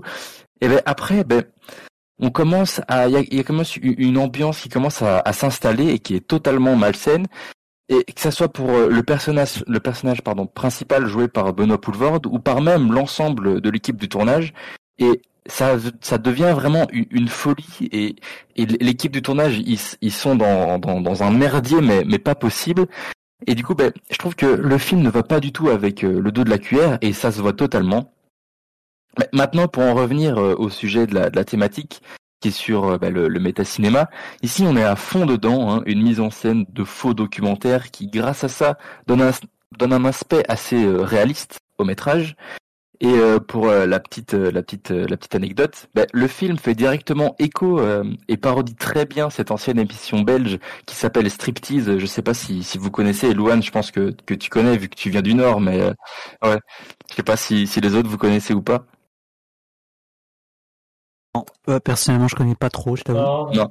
Ben, en gros, en fait, c'est euh, des, des, documentaires qui, qui, suivent pendant plusieurs jours ou plusieurs mois des, des gens un peu spéciaux avec des, des, personnalités atypiques. Par exemple, je me souviens, il y avait un, un, une vieille personne qui essaie de construire une fusée en, en carton et, et, qui à un moment arrive à, à s'élancer, mais tout se détruit, le gars se blesse. Enfin, c'est totalement débile et, et con à soi, mais Enfin, c'est fou parce que c'est vraiment des, des, vraies personnes. Et on se dit, mais comment ces, ces gens font, font pour rester en vie euh, plus de, de 24 heures? Mais euh, enfin voilà, ce, ce film, c'est vraiment un, un, ovni et un, un, film à part euh, à découvrir. D'ailleurs, je sais pas si en France, mais en tout cas en, en, Belgique, il est disponible sur Amazon Prime Video. Donc, euh, il est voilà, disponible aussi en DVD. Donc, ah ouais, voilà. Mais donc euh, voilà, je sais pas pour vous au niveau de, de votre avis, mais en tout cas moi j'ai vraiment bien euh, apprécié, c'était une, une, belle surprise et, euh, et voilà, c'était vraiment sympathique. Bah, moi je vais parler à la fin parce que c'est vraiment un film qui est dans mon top 100 de. de ouais ouais clairement clairement franchement ça ça m'a détruit la gueule. Mais euh, je sais que euh, en tout cas Will n'est pas très n'est pas très fan. je t'en prie. Bah, écoute, ça fait partie de des bons films euh, que je n'apprécie pas vraiment. C'est mm. c'est ce que je pourrais dire de, de, ce film. Et euh, bon, tu en as parlé, hein, mais moi j'ai énormément de mal avec la avec la scène de viol. Ah ouais, non, bien sûr. Euh, en fait, quand j'ai découvert le film, j'ai eu un petit peu la, la, même réaction que les gens devant la scène de viol d'irréversible, tu vois. Sauf que oui, là, c'est pour le ce film. Ah non, mais bien sûr. J'étais aussi super mal à l'aise à ce moment. J'étais en mode, mais je, je, je... en plus, genre, ouais la scène avant c'était un peu un truc humour. Et puis là genre ça te met directement et puis il y, y, a tout le monde qui, qui passe dessus ah, quoi. Enfin c'est un peu euh... ce qui ce qui me ce qui me dérange c'est qu'en fait je je vois pas euh, trop euh, là où là où le réalisateur veut en venir en fait dans son film. J'ai j'ai vraiment l'impression de suivre ce mec complètement barge pendant mm -hmm. deux heures tu vois en train de faire ses ouais. conneries. Mais à aucun moment du film j'ai l'impression qu'il qu'il change ou, ou qu'il se passe un truc dans sa tête ah ouais, non, plus qu'à un autre moment du film, tu vois. Ouais, ouais, ouais. Et, et vraiment, j'ai un petit peu de mal avec ça. Après, euh, j'entends ce que vous dites. Hein. C'est vrai que l'humour noir, c'est quelque pas... chose de très intéressant. T'es pas prêt à attendre ce que je veux dire. Euh...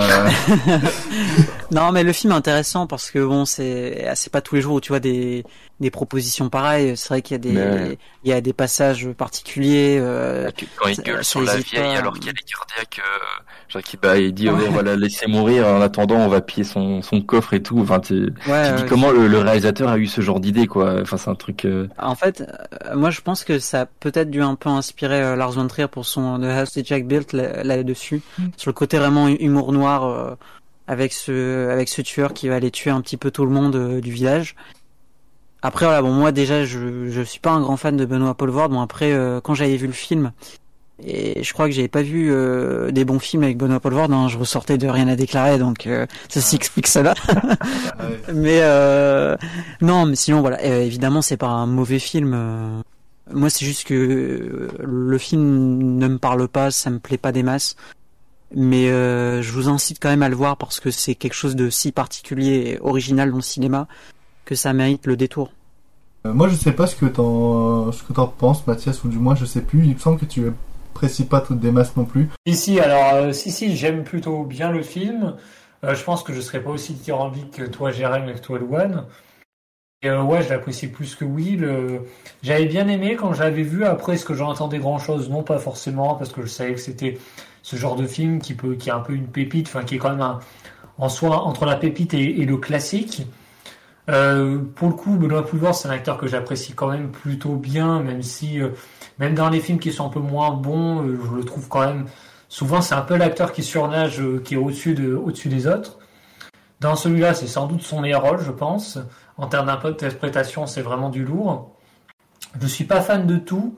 Je dois avouer que le mélange d'humour noir et de scènes un peu plus violentes euh, marche pas toujours forcément. Je trouve que ça se marie moins bien, vraiment moins bien que chez Tarantino, par exemple. Euh, après, euh, ouais, euh, le noir et blanc, le choix du noir et blanc est, est- est, je trouve, assez pertinent dans ce que raconte le film. Dans ce côté presque faux documentaire, on a des gens qui, finalement, des gens qui font un reportage sur, sur ce gars, ce gangster, enfin, ce presque gangster amateur et sa bande. Bah, ce tueur en série, quoi. Ouais, oui, voilà, oui, après, oui, c'est ça. Et euh, ouais, non, il y a des scènes que j'apprécie plutôt bien. Après, euh, la scène de viol, je n'ai pas souvenir qu'elle m'avait tant choqué, mais c'est vrai que je m'étais demandé, euh, quand j'avais vu ça, je m'étais dit, qu'est-ce que c'est? Je m'attendais pas forcément que ça aille aussi loin dans, dans les, dans l'escalade de la violence. C'est vrai qu'on s'attend pas forcément à, à ce que ça aille aussi loin. Mais, mais ça marche, ça marche globalement. Globalement, je trouve que c'est un bon film. Un film que je trouve quand même globalement assez sympathique, car on passe vraiment un bon moment. Même si, euh, voilà, enfin, c'est pas, c'est peut-être pas forcément le mot, parce qu'on voit des scènes quand même assez, assez crues, assez, assez vraiment violentes. Mais voilà, c'est un film, je pense, que je recommanderais quand même globalement si vous aimez euh, l'humour noir, ce côté cynique, ce côté un peu vraiment film violent.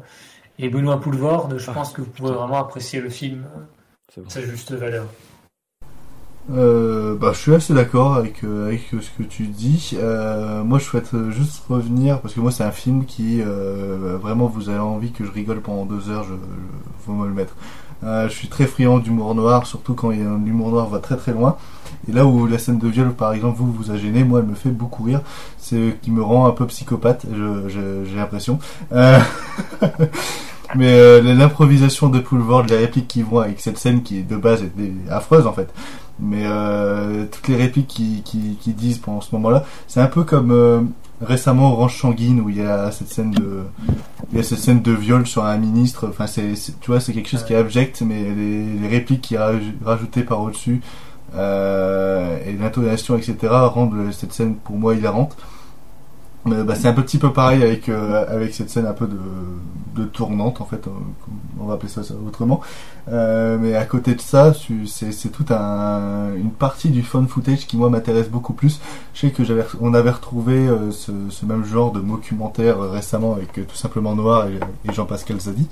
Où c'était ce, ce, ce même genre sauf que là on suivait pas un tueur en série mais on suivait un, un mec qui voulait devenir acteur et avoir un rôle euh, dans son un- un- non je sais plus si c'était acteur ou s'il voulait juste inviter des gens à sa manifestation enfin je sais plus. Mais c'était euh, un, petit peu près le même genre. Mais euh, à côté de mais sans le talent de Bono Poulvord dans l'improvisation Ben, c'est quand même le mec qui est capable de t'improviser tout un dialogue sur comment on fait pour tuer un, un nain euh, et pour pas qu'il prenne du poids. Enfin ou, ou comment tuer une vieille sans, sans, sans utiliser une balle. Euh, mais euh, mais à côté de ça pour moi c'est vraiment un film qui euh, qui si on est friand d'humour noir et qu'on a envie de découvrir quelque chose qui euh, sort un petit peu du lot me est, un, est un film im- immanquable pour ça. Euh, enfin ouais ils, ils ont osé faire euh, une des toutes premières vannes sur le Grégory de l'histoire du cinéma qui est, et, et en même temps un jeu que euh, enfin vous pouvez refaire au bar hein, n'hésitez pas. Euh, et mais à côté de ça, il y a le méta-cinéma de, ce film. C'est euh, comment, en fait, euh, on peut faire un film euh, sans rien et au- limite le personnage que campe et toutes les mimiques de Benoît Poulvord dans l'acting sont, sont nées à partir de ce premier rôle, en fait. Le Benoît Poulvord qu'on connaît dans presque tous les films, même les plus médiocres, bah, c'est vraiment un personnage qui presque tient de ce rôle de de, Ben en fait, euh, totalement inventé et improvisé. Euh, je sais que le réalisateur qui a fait, euh, arrivé près de chez vous a sorti un film récemment où, pareil, il, il ne fait pas un film en tournant mais en reprenant des images d'archives qui apparemment est super, mais bon, qui a été diffusé dans 5 salles. Donc je n'ai pas pu le voir. Euh, cela dit, euh, c'est disponible en DVD, c'est disponible, comme il, il vous l'a dit, sur Amazon Prime. Il me semble que même chez nous en France, c'est aussi dispo sur Amazon Prime. Donc euh, n'hésitez pas à découvrir si c'est arrivé près de chez vous. Peut-être avec des potes, ça passe mieux. Euh, moi, c'est un peu un film à la Dick Neck, sauf que c'est euh, beaucoup mieux. Et nous effectuons un reportage sur les vieilles personnes et la solitude Oui. dans les grandes cités. Oui. Auriez-vous l'obligeance de répondre à quelques questions, s'il vous plaît? Je veux bien. Éteins un peu ta lumière.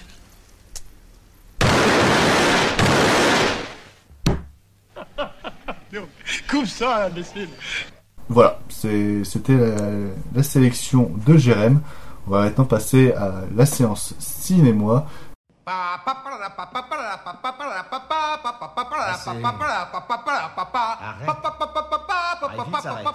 Mais merde Debout, vilain pionceur T'es en retard Voilà ce que c'est que d'être un esclave. Des milliards de gens qui mènent leur petite vie anonyme. Je crois plutôt que tu veux un verre. Qu'en dites-vous, juge? Ben pourquoi pas? Ça ne me dérange pas de prolonger l'exécution. Lors de la dernière émission, vous avez pu répondre à un sondage vous proposant quatre films proposés par quatre personnes différentes. Vous avez retenu au hasard Balthazar réalisé par Robert Bresson et proposé par Samir, euh, notre invité du dernier épisode. Euh, c'est un long métrage de 1966 qui narre la vie d'un âne, Balthazar, qui va se euh, retrouver plongé au milieu des drames humains et qui en mourra. Euh, un remake lauréat du prix du jury au Festival de, de Cannes 2022 par euh, Jerzy Skolinowski est prévu pour octobre en salle. Qui a envie de commencer sur au sur, au hasard Balthazar? Bon tiens, je vais... Mathias, je t'en prie. Bah, c'est un gros morceau, donc c'est- pas facile à aborder. Bah, déjà, je peux dire que j'ai découvert personnellement le cinéma de Robert Bresson assez tardivement. C'est c'est l'année dernière, je crois. J'ai commencé avec Journal d'un curé de campagne qui, je trouve, est vraiment phénoménal. De toute façon, quasiment tous les films de Bresson que j'ai vus, euh, je les trouve vraiment, euh, vraiment exceptionnels. Au hasard, Balthazar ne déroge pas à la règle. Euh, que dire? Euh, C'est un film. Non, non, mais je vais, je vais, je vais, je vais arrêter là. C'est un film qui, avant tout, je trouve, euh, montre vraiment très bien la, la souffrance animale à travers, euh, à travers le point de vue de- d'un âne, à la, à la fois en suivant, en suivant cet âne de, de sa naissance, sa mort, et, et on suit, on le suit, et on le suit également dans différents, ces différentes rencontres avec, avec différents types de personnages, de, de, de, la jeune fille euh, qui va être euh, aimable, là, au, au vilain garçon qui, qui n'hésiteront pas à le frapper, à le maltraiter. Euh, le film est également un, portrait vraiment de, la société française, même de la société, peu importe sa nationalité, où on a à la fois, donc, comme je disais, avec l'âne, mais des personnages, des personnages plutôt, plutôt euh, amènes, euh, tout en ayant des personnages vraiment horribles. Ces personnages, moi, je pense vraiment à ces personnages de, jeunes qui, qui embêtent l'âne et qui vont, euh, qui vont maltraiter également le, personnage de, Anne Yazmeski, qui, joue, qui joue sa maîtresse. Le film m'a beaucoup rappelé, pour l'avoir vu à peu près peu de temps, peu de temps avant, je crois, Elephant Man de David Lynch, où je trouve que c'est pareil, on a vraiment les. Où là, c'est pas un animal, mais c'est vraiment un, personnage un peu, euh, ce personnage monstrueux, euh, euh, un personnage en fait qui est, déformé ou qui va pareil, pareil être, être maltraité, être ballotté d'un port à l'autre. Et là, c'est pareil dans Hazard Balthazar, même si l'âne n'est pas tout le temps principal, c'est ce qui, du coup, peut, peut pourrait déconcerter. Moi, c'est pareil, je m'attendais à ce qu'on suit, on suit un peu plus peut-être l'âne, mais en soi, pour avoir vu Don Bresson avant, finalement, je comprends, je comprends tout à fait sa démarche. Euh, la mise en scène est toujours aussi forte. Euh, Je trouve que Bresson, si Bergman est le cinéaste qui a le mieux filmé les visages, Bresson est le cinéaste qui a le mieux filmé les mains. Ça, c'est, c'est d'une évidence. Euh, franchement, ouais, que dire de plus? C'est un film, je trouve, sec, mais à la fois vraiment, vraiment touchant, franchement. Je vais pas spoiler la fin, mais voilà, le film ne se termine pas vraiment très bien. Bon, chez Bresson, je pense que c'est J'ai déjà spoilé la fin. soit, soit ambigu, soit, soit, soit ça, ça se termine vraiment pas très bien. Et euh, ouais, non, franchement, c'est vraiment un film à voir. De toute façon, Bresson, tous ces films sont vraiment à voir, mais celui-là peut-être plus, plus que tout. Euh, euh, ouais, c'est vraiment, c'est vraiment un, c'est vraiment un must Moi, je vais, je, vais enchaîner parce que je, je, pense celui autour de cette conversation qui a le moins apprécié au hasard Balthazar, mais pas pour le film lui-même, mais plus pour l'attente que je me suis fait. Euh, pour être plus clair, c'est un film qui, dans son pitch, et même que, je ne connaissais pas avant d'avoir le pitch de son remake, justement. C'est pour ça que je l'ai précisé dans, dans l'introduction euh, qu'il y avait un remake qui était prévu cette année par euh, Skoliowski, euh, parce que le remake se, vend comme une sorte de film d'expérimentation où on va juste suivre un âne limite sans dialogue, etc., divaguer entre les différents humains dans, les montagnes, etc., et qui va rencontrer les pires, les pires drames humains et les pires, les pires travers de l'humanité. Et, en, ayant ça en tête sans avoir le scénario et ce que Bresson allait en faire, je m'attendais à, ça pour l'original, tout en mettant ce, ce, contexte dans l'époque du film. Euh, ce n'est pas ça. Euh, ce n'est pas ça. C'est vraiment euh, là où on pourrait croire que l'âne est vraiment l'acteur principal du film, ou l'attrait principal du film, ce qu'il est dans, une partie de, l'intrigue. bah en fait, c'est plus un film bavard. C'est un film qui va beaucoup parler, nous raconter beaucoup de secondes intrigues, notamment amoureuses, etc., avec des enfants, etc., ce qui, va euh, rajouter du corps euh, au récit, mais ce qui, moi, personnellement, n'est pas à, quoi je m'y attendais. Mais après, est-ce qu'il faut juger un film sur ses attentes? Je, ne crois pas, mais euh, ça a un peu impacté mon, visionnage de, ce film de Bresson. ce qui n'est pas un défaut en soi, mais on pourrait en tirer d'autres choses plus intéressantes, je trouve. À côté, moi j'ai rattrapé un autre film de Bresson euh, après ce film-là parce que je voulais savoir un peu plus sur, sur, sur réalisateur dont je n'avais vu que Pickpocket à l'époque et lors de mes études, euh, qui était un film qui, euh, en termes d'expérimentation visuelle, a inventé beaucoup de choses et dont beaucoup de films américains, blockbusters, etc. ont repris, notamment dans les films d'espionnage, beaucoup de techniques de, de, mise en scène comme ça. Euh, et qui est un film beaucoup plus divertissant et, que, que, au hasard Batalar. Donc du coup j'ai rattrapé le procès de Jeanne d'Arc, qui est un court film qui dure à peine une heure, euh, où là on, voit un peu plus de ce que Bresson a, envie de raconter. je pense dans le journal de la curée de campagne, ça reprend à peu près la même, euh, philosophie technique. C'est des plans euh, très très fixes, mais où le, cadrage euh, en dit beaucoup plus que les mouvements. Parce que le procès de Jeanne c'est vraiment beaucoup de plans fixes, mais avec toujours des angles différents, ce qui fait que la caméra ou le cadrage va exprimer beaucoup plus sur sur ce qui sur ce que le réalisateur veut dire à travers son film que le scénario en lui-même. Et avec ce, rattrapage du procès de Jeanne d'Arc, j'arrive à beaucoup plus mettre en contexte le, au hasard Balthazar, où même s'il y a beaucoup plus de mouvements que dans le procès de Jeanne d'Arc, le cadrage impacte toujours plus sur sur ce que veut dire le réalisateur plutôt que les personnages qui sont très bavards. Et donc, euh, même si euh, il faudrait que je me le revoie du coup avec cette nouvelle approche du cinéma de Bresson, euh, je pense que Au hasard Balthazar est un film qui, malgré les défauts d'attente qu'on pourrait se faire, est un film qui arrive à s'exprimer avec sa caméra plutôt qu'avec les dialogues, là où je pensais l'inverse euh, avant d'en savoir plus sur le, sur, sur, le cinéma de Bresson. Euh, mais euh, ça n'empêche que j'ai très hâte de voir le remake par Sloki Noski, qui, qui m'a l'air beaucoup plus intéressant et beaucoup plus approprié pour, pour mes goûts. Voilà, j'espère que j'ai été clair. William, qu'est-ce que tu as pensé de, de Au hasard Balthazar avant de conclure sur Jérém euh, euh, concrètement, pour moi, c'est vraiment un très grand film hein, au hasard Balthazar. Je suis euh, d'accord avec ce que Mathias a dit sur le film. Euh, et ouais, en fait, c'est un film qui, euh, avant de raconter en fait euh, bah, la souffrance de l'âne, qui nous est quand même bien sûr souligné, hein, c'est avant tout suivre le quotidien de des habitants du village et notamment des enfants et plus particulièrement de la fille, donc de, la jeune fille du film, qui euh, subit euh, un petit peu euh, bah, toutes sortes de choses, quoi. C'est-à-dire qu'on va lui enlever son âne. bien sûr, en plus de ça, bon, il y a des délinquants autour d'elle.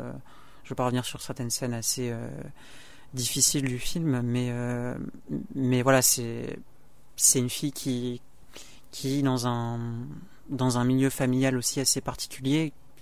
Et là-dessus, le film rappelle ce que Bresson fait dans, son film Mouchette, où c'est pareil, euh, on suit une fille qui est un petit peu euh, en marge de la société, malheureusement un petit peu laissée aussi à l'abandon euh, par sa famille et notamment sa mère et, son père. Mais moi, ce que j'adore dans, dans hasard Balthazar, c'est toujours comment est-ce que Robert Bresson construit l'attente. C'est-à-dire que pendant tout le film, on se demande exactement ce qui va arriver à l'âne, parce que Robert Bresson refuse de nous montrer concrètement ce que l'âne vit en fait, c'est assez simple. Hein. L'âne dans le film, c'est juste un prétexte, puisque c'est une immense euh, voilà, métaphore évidemment de, de, la souffrance que, que reçoit euh, la fille dans le film. Et pour moi, bon, ça donne lieu à des scènes euh, à la fois très difficiles, hein, vraiment en termes de d'impact, notamment les scènes avec Gérard, je pense qu'on peut le dire, qui est incarné façon incroyable, mais voilà, c'est une ordure et perso, c'est vraiment un, un, personnage que j'aurais voulu euh, tuer de mes propres mains. mais euh, oui, voilà, après c'est. Moi, je peux comprendre hein, ce que tu dis, Luan, sur le fait que. Euh, au final, bon, c'est c'est pas tellement suivre l'âne parce que oui, c'est c'est un peu l'inverse. On va vraiment s'attarder sur le quotidien de, de ces jeunes, ce qui leur arrive, alors on peut s'ennuyer aussi devant ça, mais bon, moi je trouve que c'est c'est intéressant. Euh, ah, je me, surtout. Je me suis pas je me suis pas fatalement ennuyé. C'est juste que euh, là où j'ai essayé de chercher un intérêt. Euh, Mais c'est pas vraiment de l'ennui, c'est juste euh, les, les, sous-intrigues en dehors de la maltraitance et tout ça de l'âne, pour moi, m'ont pas m'ont pas intéressé. Hmm, ou, ou, en tout cas, dans le sens propre du scénario, je n'en voyais pas l'intérêt de, de, foutre là. Mais à, côté, euh, tout ce qui est cadrage, etc., c'est suffisamment bien, euh, bien fait pour que pour qu'on s'ennuie pas justement. En plus, c'est assez court, c'est une heure et demie quoi. Ok. Bah tu vois, pour moi, le la force des, des films de Bresson, c'est qu'il part toujours d'un de quelque chose de très simple sur l'intrigue, parce que là, c'est vraiment quelque chose de complètement banal. Et euh, il fait pareil bah, pour tous ses autres films, et c'est une sorte de de construction pour euh, enfin du coup euh, une sorte de construction euh, d'un récit complètement banal pour aboutir sur une situation tellement tellement maléfique et tellement dérangeante que voilà que nous en tant que spectateurs on, se sent mal. Et c'est c'est pour ça d'ailleurs que j'ai tendance à comparer le cinéma de Bresson avec celui de parce que je pense que au hasard Balthazar est euh, peut-être le film euh, qui a le plus inspiré un, film comme Le Ruban Blanc où c'est pareil on suit euh, le quotidien de d'enfants voilà dans, dans un village qui est dirigé de façon un peu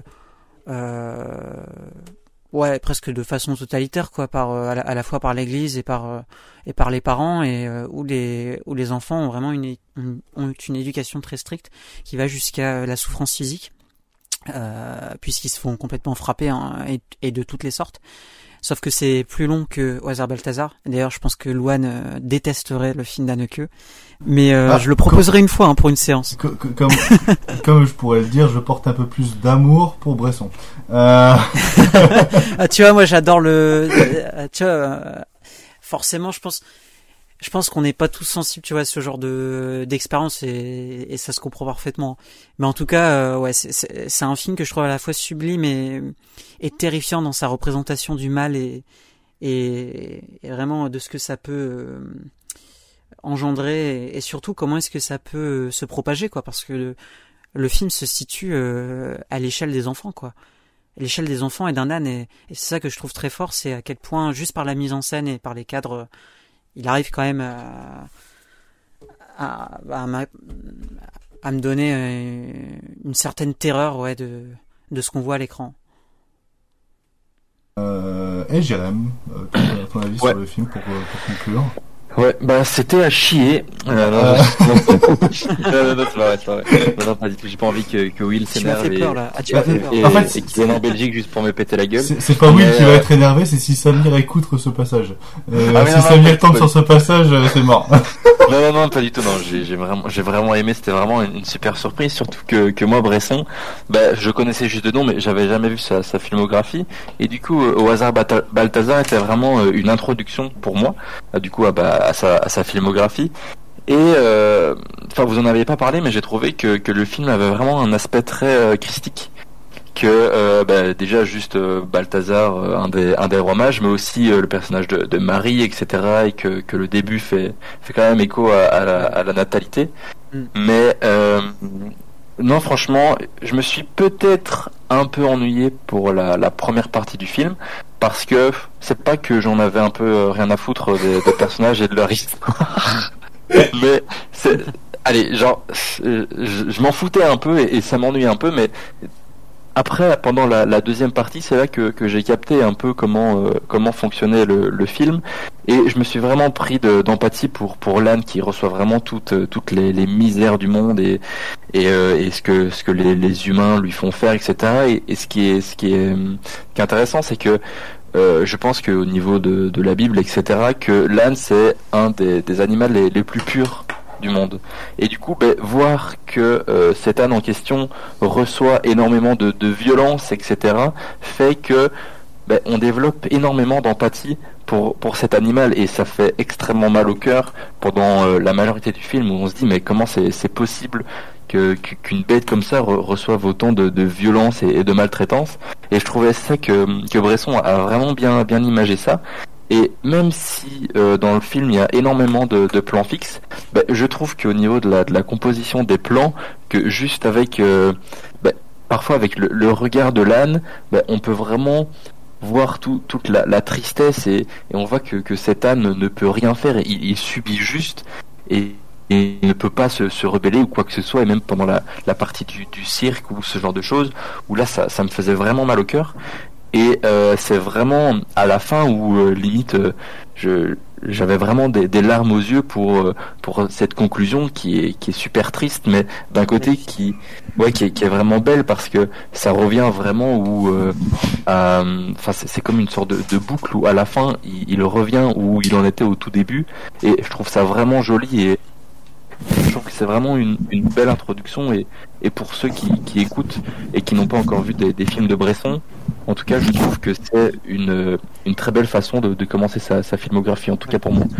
Et puis, euh, tu vois, ce que tu dis par rapport au, au, fait que Bresson, il va juste par un plan fixe euh, bien retranscrire le, le ressenti de, de mm -hmm. l'animal, ça c'est vraiment euh, une de ses qualités, je trouve. C'est ah ouais, vraiment comment est-ce qu'il va utiliser son minimalisme. Il y a vraiment il va pas beaucoup euh, choisir euh, bah, des prises de vue différentes, mais ouais. juste euh, voilà, en l'espace de quelques plans fixes, mm -hmm. il arrive parfaitement à, à, retranscrire une émotion ou ce genre de choses.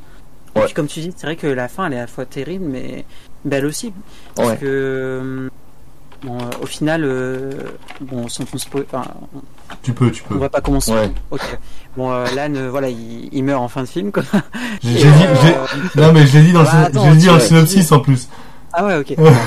mais tu vois, en fait, il meurt, mais euh, il se retrouve avec les, bah, il se retrouve avec les, les moutons. moutons ouais. Et euh, et en fait, bah, c'est vrai que tu retrouves euh, le même côté un peu christique. Bah, c'est ce que tu disais ouais, au voilà. début du film, c'est-à-dire que c'est un martyr et et voilà, il meurt, mais mais en quelque sorte, euh, il aura toujours une, une sorte d'aura un petit peu. Ouais, bien sûr. Bah, déjà juste pense au niveau du, du poster qui euh, où, Ma- où enfin on voit l'âne avec Marie et il y a Marie qui a cette énorme auréole derrière le, le crâne et euh, où le l'âne prend énormément de place sur le poster et enfin je trouve que ça fait énormément ange etc quoi donc euh, Si, ouais. c'était vraiment super beau je trouve. Mais après, euh, moi, ce qui m'a le plus déçu, c'est que j'attendais qu'il y ait un personnage qui dise euh, T'es nul, Anne.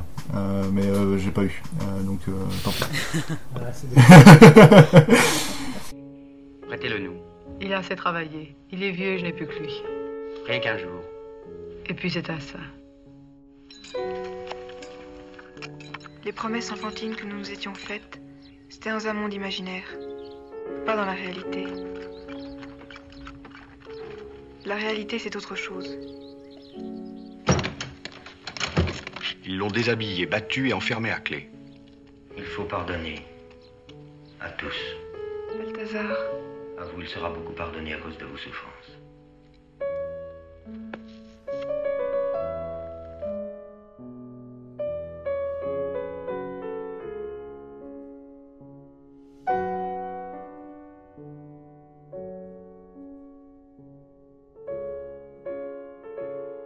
C'était euh, la séance euh, cinéma de, avec Au revoir, euh, au, au revoir, j'ai envie de dire ça, mais non, au hasard, Balthazar de Robert Bresson, euh, qui me semble est dispo en, en euh, donc euh, n'hésitez pas à, le prendre et à voir ce film et la filmographie de Bresson.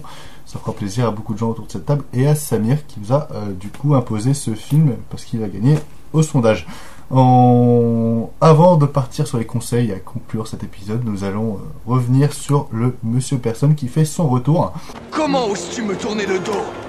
Esclave Tu vas retirer ton casque et me dire comment tu te nommes. Je m'appelle Thérèse. Je t'encule, Thérèse, je te prends, je te retourne contre le mur, je te baisse par tous les trous, je te défonce, je te mets, Thérèse, je... Il paraît que t'as des propos intolérables.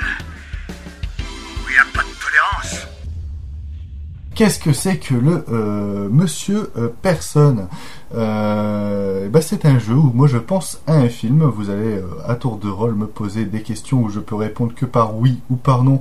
À la limite, je peux rajouter quelques petits détails si je vois que le jeu n'avance pas, mais, de base, les questions doivent être tournées pour que je réponde oui ou non. Euh, vous avez trois propositions chacun. Si au bout de trois propositions euh, de, de films, euh, vous n'avez pas trouvé, vous êtes éliminé du jeu. Euh, si tout le monde est éliminé, c'est moi qui choisis le film, tout simplement. Et celui qui gagne peut choisir le, film pour la séance cinéma prochaine. Les questions interdites sont, vous n'avez pas le droit de demander si le film est lauréat d'un Oscar, euh, n'importe lequel, euh, mais les autres cérémonies existent, hein, si c'est les Goya, euh, le Festival de Cannes, etc., ça marche. Euh, vous n'avez pas le droit de me demander si euh, le réalisateur est vivant ou mort, demandez plutôt s'ils sont encore actifs. euh, ou non. Je considère qu'ils sont encore actifs si leur dernier projet date d'il y a trois ans maximum. Euh, vous n'avez pas le droit de demander le nom du studio, vous n'avez pas le droit de demander le nom du réalisateur euh, ou réalisatrice ou le nom des acteurs, actrices principaux. Euh, cependant, euh, si euh, par exemple Bruce Willis est dans un film mais en tant qu'acteur secondaire, euh, je peux dire oui. Voilà, vous avez le droit de demander les acteurs principaux, mais pas. Enfin, vous n'avez pas le droit de demander les acteurs principaux, mais vous avez le droit de demander ceux qui sont secondaires ou tertiaires. Les... Vous n'avez pas le droit de demander les genres cinématographiques. Donc horreur, comédie, machin, vous n'avez pas le droit, mais par contre les mouvements cinématographiques, vous avez le droit. Euh, et euh, trois positions possibles. Je précise que j'ai une page Wikipédia ouverte devant moi, donc euh, je peux rechercher les informations à tout moment. Et vous, vous avez le droit d'utiliser Internet aussi, hein, n'hésitez pas. Ok ça va, ça va, ça va. Ah, mais c'est que trois propositions, je pensais que c'était plus. Ah non, non, c'est trois propositions. Il y a déjà eu euh, des gens qui étaient éliminés, qui n'ont pas, qui n'ont pas joué. En, en plus, il y a un bon film là. J'espère, euh, j'espère que je vais gagner. Ah ouais, mais tu sais que tu peux rester euh, 10 émissions euh, avec ton même Ah, film. je- ah, je- Allez, on, on fait Jérém, Mathias, Will, Jérém, Mathias, Will, et comme ça. Ok, ok, ça va. Bon bah, je commence avec une question un peu, euh, un peu précise, mais est-ce qu'il fait partie, enfin, est-ce qu'il a, est-ce qu'il a eu un prix au festival d'animation d'Annecy? Euh, non. Euh, Mathias. Bon, euh, la nationalité n'est pas interdite, hein, donc. Euh, Euh, non, la nationalité n'est pas interdite, mais après ça Hmm. dépend Est-ce si que tu c'est- poses la nationalité du réalisateur, du film. Ah, non, Ah non, ouais. c'est ça. Je sais pas si ça sera assez précis, mais bon. Est-ce que c'est un film américain du coup? Oui, euh, c'est un film américain. Euh, Will.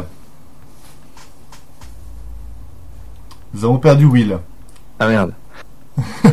Ah merde, je parlais dans le vide. Ah oui, je t'en prie. Euh, je disais, euh, est-ce que le réalisateur est encore actif?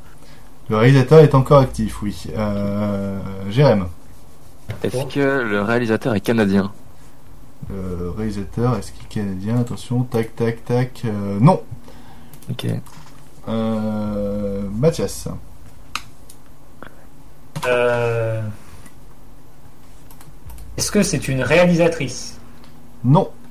Euh, Will. Euh, Est-ce qu'il y a eu euh, une ou plusieurs suites au film? Non. Euh, Jérém. Euh, Est-ce que. Hein De quoi? C'est déjà la troisième question, non? Non, non, mais propositions de Non, film. non, c'est pour les propositions. Ah, mais c'est pour les propositions. Ouais, oui, c'est pour les propositions, c'est pas pour les questions. Ah. Est-ce que le film a fait euh, de bonnes recettes au box-office? Oula, alors. Est-ce que c'est marqué sur Wikipédia? Euh, Ouais, c'est pas écrit, mais ça dépend. euh, ça, ça peut aller, hein, ça peut aller. Euh, Quoique, euh, il n'est pas connu pour être un franc succès non plus.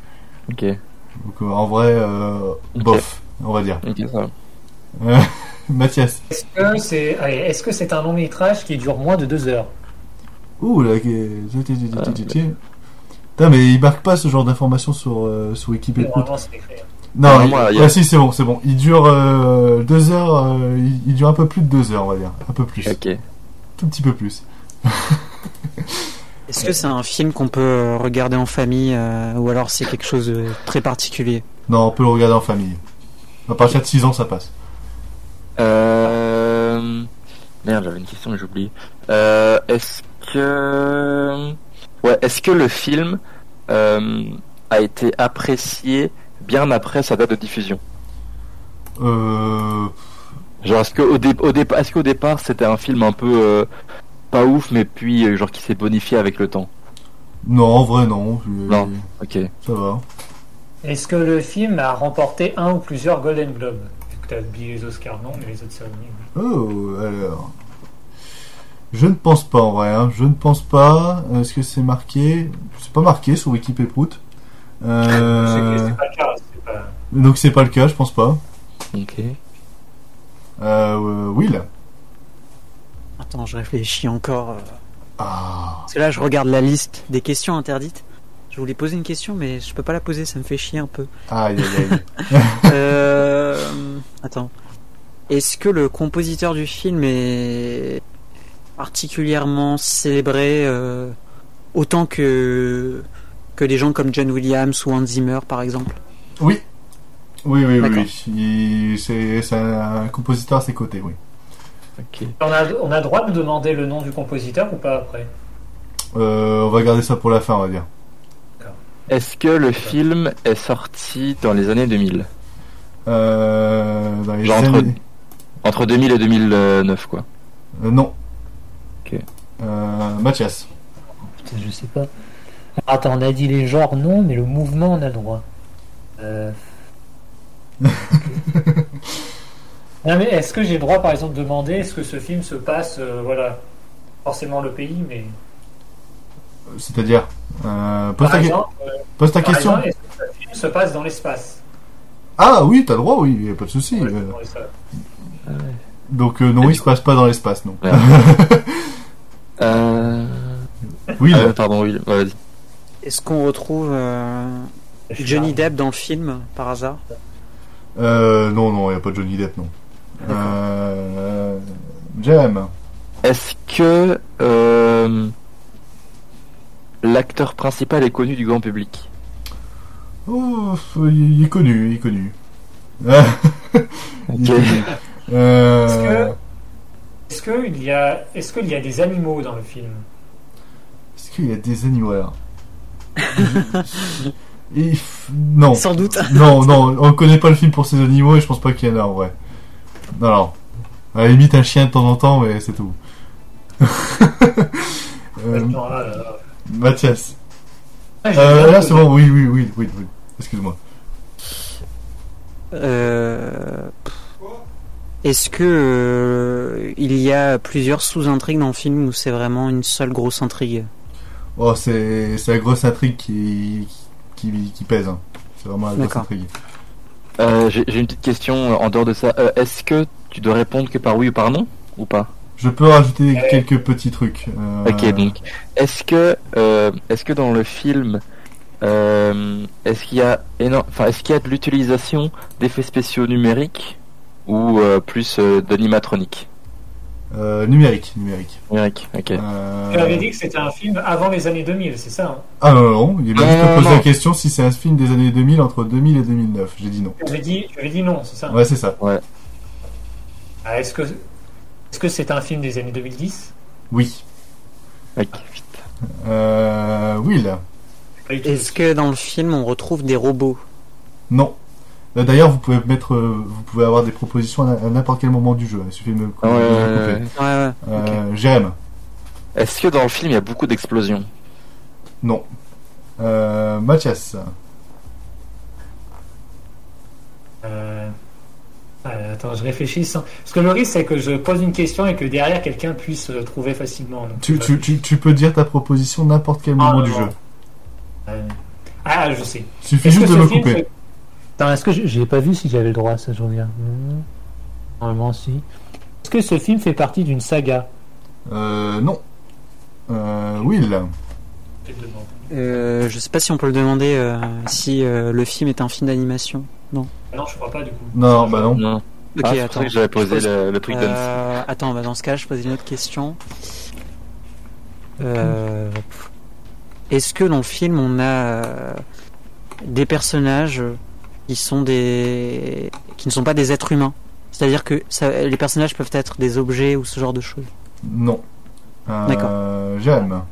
Ok, est-ce que euh, les personnages euh, allez, sont, sont doublés par des voix? Non. Ah. Euh, Est-ce qu'il y a des super-héros dans le film? Non. Will. Est-ce que le film euh, est-ce que dans le film euh, il y a un hôpital ou du moins euh, à un certain moment du film on a un personnage qui se soigne dans un hôpital ou ce genre de choses? Euh, oui. Euh, oui, oui, oui, oui. D'accord, bon alors je vais je vais faire une putain. proposition. Ah Attention. Mais non Est-ce qu'il s'agit du film quelques minutes après minuit? Non. Ah Euh, une proposition. Bravo, parce que punaise, moi pour l'instant je suis largué. Une Ah, propale moi aussi. pour euh, William. Alors, Ah, Jérém.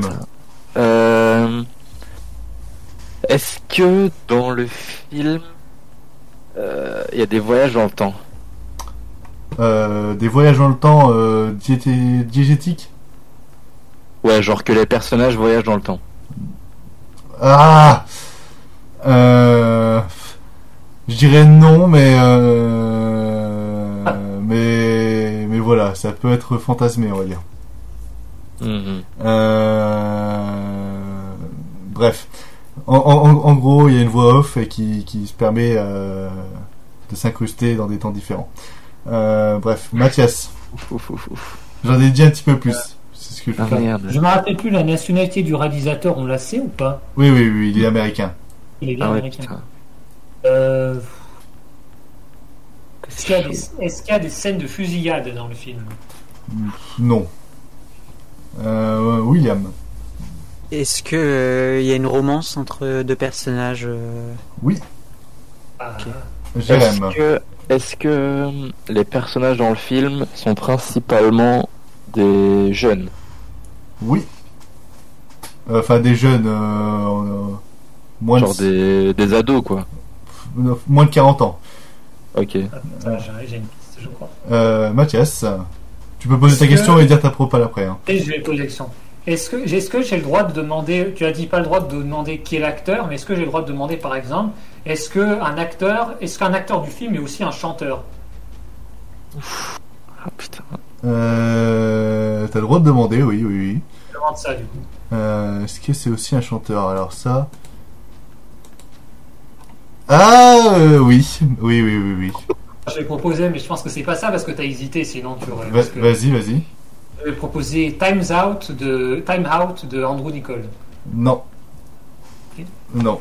Euh, hop, une propale en moins pour Mathias. Will. Euh, Ah, il est aussi chant. Ok, d'accord. C'est pas ça. Ah. Will, je pense que t'es mieux. Will, euh, Ah merde, putain, j'étais encore en train de parler dans le vide. Euh, Est-ce que les personnages euh, voyagent, c'est-à-dire ils sont pas sur le même euh, endroit pendant tout le film? Euh, oui, il voyage, oui. Euh, Ils, ils voyagent entre les pays, hein, je veux dire. Oui, il voyage entre les pays, oui, il a pas de souci. Ok, ok. Euh, Jérém. Euh... J'ai pas d'idée. Euh, est-ce que... Euh, est-ce que le réalisateur a sorti un film euh, genre euh, il y a il y a trois enfin dans les trois ans qui sont sortis dans les trois ans Oui, oui, oui, oui, j'ai dit qu'il était encore actif, et quand je dis Ah, ouais, ouais, actif. Mais tu peux reposer, tu peux reposer. Ah, ben, est-ce qu'il a sorti un film cette année? Euh, Est-ce qu'il a sorti un film cette année? Euh, Alors j'ai un doute. J'ai un doute, un petit, un petit doute. euh, Filmographie, tac, tac, tac. Euh... Ah, il- C'est marqué 2022. C'est marqué 2022. Voilà. Euh... Mathias. Qui a dit que- C'est qui qui a dit je crois que je l'ai C'est toi, Jérém, ou c'est Will Non, c'est moi. Et je suis pas sûr, hein, du coup, avec ce que Bah, Attends, moi je sais pas la question là. euh, Attends. euh, Pas ça, je pense. En, en- en gros, il m'a demandé s'il avait euh, sorti un film cette année. J'ai mar- j'ai marqué, c'est marqué 2022. À vous Est-ce de- que le film euh, met en scène un univers dystopique? Non. D'accord. Euh, William. Ok, je l'ai peut-être. Ah. Je dis bien peut-être. Est-ce que le réalisateur aurait réalisé une comédie avec des extraterrestres? Comédie avec des extraterrestres? Il s'appelle. euh, bah, euh, sinon, je peux te dire le nom. euh, Est-ce qu'il a réalisé Mars Attacks? Non, non, non, non, non. Ah merde, putain. Ah, J'allais dire. année. Ça peut pas être ça. Tim Burton, il n'a pas fait de film cette année. Non, Non, non, mais ah, et, et ce qui non, mais- sort cette année, c'est une série, donc c'est même pas un film. Ah oui, Ah, putain, ok. c'est en plus, je suis con. Euh, ah putain c'est En, compliqué. en- Ah, en- en- gros, j'ai dit, euh, est-ce qu'il y a un film qui est sorti cette année? J'ai marqué, 2000 j'ai dit 2022. Il n'était pas sorti encore, mais en tout cas, voilà. Il est peut-être pas sorti, mais en tout cas, il y a Ouais, quelque chose ouais. qui sort. Est-ce Euh, que ah du coup c'est à moi c'est ça? Oui, vas-y. Mais du coup est-ce que ce film qui sort en 2022 est attendu? Pff. on, va, on va dire que, on va dire que oui, mais Mathias. Euh, Est-ce que c'est un film où il y a des explosions? Non, mais il me semble que la question. Ah, je l'avais déjà dit. Je l'avais Tu- déjà dit. tu peux, tu peux Attends, reposer. Euh, euh, j'ai plus punaise. euh, Je pensais que ça allait être plus rapide que ça. hein. Ah ouais non. Putain, je sais en plus c'est un film de merde là. euh, Et ouais, si je sais, parce que je voulais- j'y avais pensé. Est-ce que c'est un film que tu apprécies, Juan? Oui. Ah non mais c'est pas une valeur de. Ouais, mais ça, ça fonctionne, hein, vous pouvez. hein. Ah ouais, si. ouais bah oui oui. Oui, oui, je, je l'apprécie, je, je- très bien même. Euh, William. Ah, J'ai envie de faire une proposition, mais allez, je vais poser une question avant. Est-ce qu'on voit la DeLorean dans le film? Euh, euh, ça se peut. Allez, je fais une proposition. Est-ce que, le film serait Ready Player One? Euh, non. Euh, Oh merde Oh non, sérieux là bah, ça, ça pouvait pas être Ready Player One. Mathias a demandé si c'était un univers dystopique. Ah mais oui, c'est vrai. Ouais. Du coup Will t'es éliminé là. Non, non, il reste, Il reste il, plus qu'une propale. Euh, Oh, merde. Jérém. Putain j'ai pas d'idée. Euh... Est-ce que le film est adapté d'un livre? Euh, adapté d'un livre. Alors ça c'est une bonne Ouais. question parce que ça se peut. Euh... ta- ta- ta- ta- ta- ta- ta. Mhm. Et En même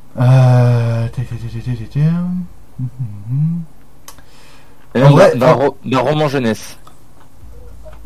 Si c'est si c'est adapté d'un livre parce que c'est pas marqué, mais si c'est adapté d'un livre c'est pas adapté d'un livre de, de fiction.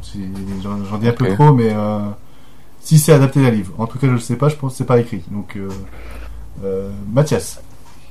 J'ai cru que j'avais trouvé le titre, mais le réalisateur ne sort pas de film en 2022. donc, euh. Aïe aïe aïe. Euh, euh, Oh. Je peux dire. J'ai entendu un O là. Ah merde non non non non non. C'est pas ça. Euh, attends, romance, on avait dit oui. Mhm. Euh, Est-ce qu'il y avait une romance dans le film hein C'est pas le genre du film. Hein. Est-ce que. euh, Est-ce que le film date de moins de 5 ans? Date a moins de 5 ans Non, non, un peu plus. Un peu plus. Vraiment les années 2010. Euh. Will Est-ce que le Ah. film est sorti en 2011 Non. Euh, Ah putain. Jérém. Putain, je pensais que je l'avais en plus. Ouais, moi aussi je pensais que je l'avais, mais du coup c'est pas ça. Le mien aussi est sorti en 2011. Mais euh... À, part- à partir de maintenant, vous avez le droit de poser des questions sur l'équipe technique. Ok, ok. Euh, notamment sur euh, le compositeur et tout ça. Ok. Est-ce que le compositeur est Alexandre Desplat? Non. Euh, Mathias. Euh, Est-ce que. Est-ce que le compositeur est Hans Zimmer Non. Euh, William. On va vraiment tous les faire là. Euh, je pense. Bah ouais, C'est bizarre, mais putain, ce truc est. Euh, pff, je sais pas moi. Euh, Est-ce que dans le film il y a euh, Nathalie Portman par exemple? Non. Ok. Euh, Jérém. Euh... Est-ce que... Est-ce qu'il y a Tom Hanks dans le film? Euh, non. Mathias. Euh, Est-ce que c'est un film de, de 2012 Non. Interminable. William. Euh, Attends. Hum, Qu'est-ce que je peux poser moi comme question Ouais. On a tout posé comme question en fait. C'est. Ouais. Ouais. Attends. Je pense pas. En vrai, il y a une question Euh, que vous avez est-ce pas qu'il y a posée. des monstres dans le film peut-être? Non, non, non, non. Euh, Euh, Bah maintenant qu'on a fait un tour complet et que c'est à Jérém, euh, je vais débalancer un indice, hein, étant donné qu'il n'y a plus que ça à faire. vas-y, vas-y. Vous n'avez pas Vas-y. posé la question si c'était une histoire vraie, c'est une histoire vraie. Euh, Jérém. Ouf. Euh... Est-ce que... Est-ce qu'il y a Owen Wilson dedans? Non. Euh. Mathias. Est-ce que c'est Alan Silvestri à la musique? Oui. Oh putain Ah, il va l'avoir. Il, il va Alors, je vais l'avoir, quelque chose, mais si c'est ça, c'est Il va bizarre parce que ça va pas du tout avec ce qu'on a. Ah je bon vais tenter The Walk, Rêver plus haut de Robert. Ah mais si c'est ça. Oui, c'est ça, c'est ça. Ah putain, bien, bien joué mec. Alors pourquoi, pourquoi ça, pourquoi ça va pas avec ce qu'on a dit avant, euh, Mathias Non, en vrai ça va. Oh, mais je sais pas, je m'étais pas fait l'idée d'un film comme ça dans les. Ah bah ouais, mais vous avez pas posé les questions les plus importantes aussi. Ah ouais. C'est qui qui est le chanteur du coup dans les acteurs? Bah en fait, quand j'ai été sur la page Wikipédia de Joseph Gordon-Levitt, il Ouais, est ouais, il est chanteur. chanteur. Hein. Ouais, ouais, bah ouais. Il est chanteur, acteur, réalisateur euh, Ah putain. et, Ah, joué. et- et chanteur américain. Attends, il y a la DeLorean dans The Walk?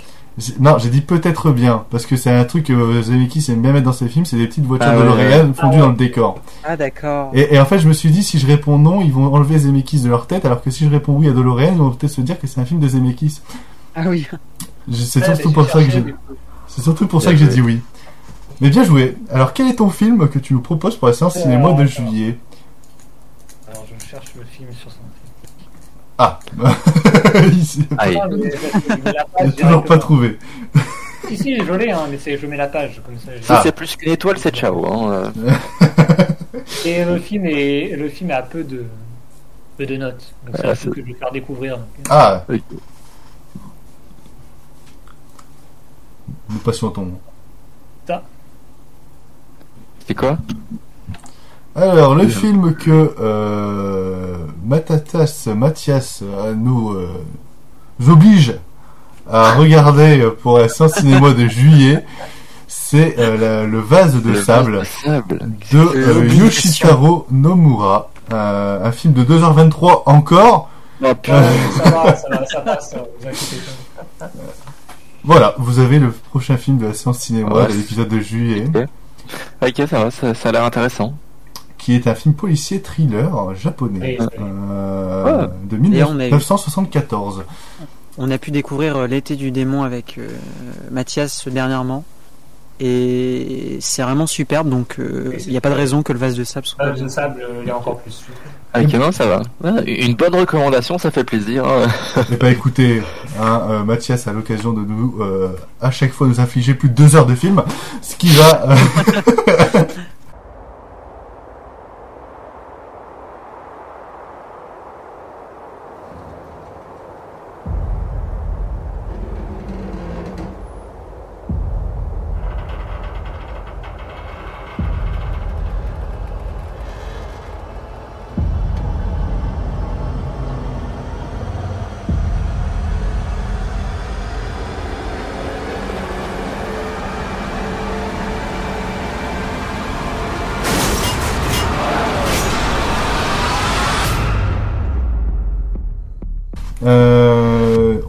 pour une très courte section des conseils.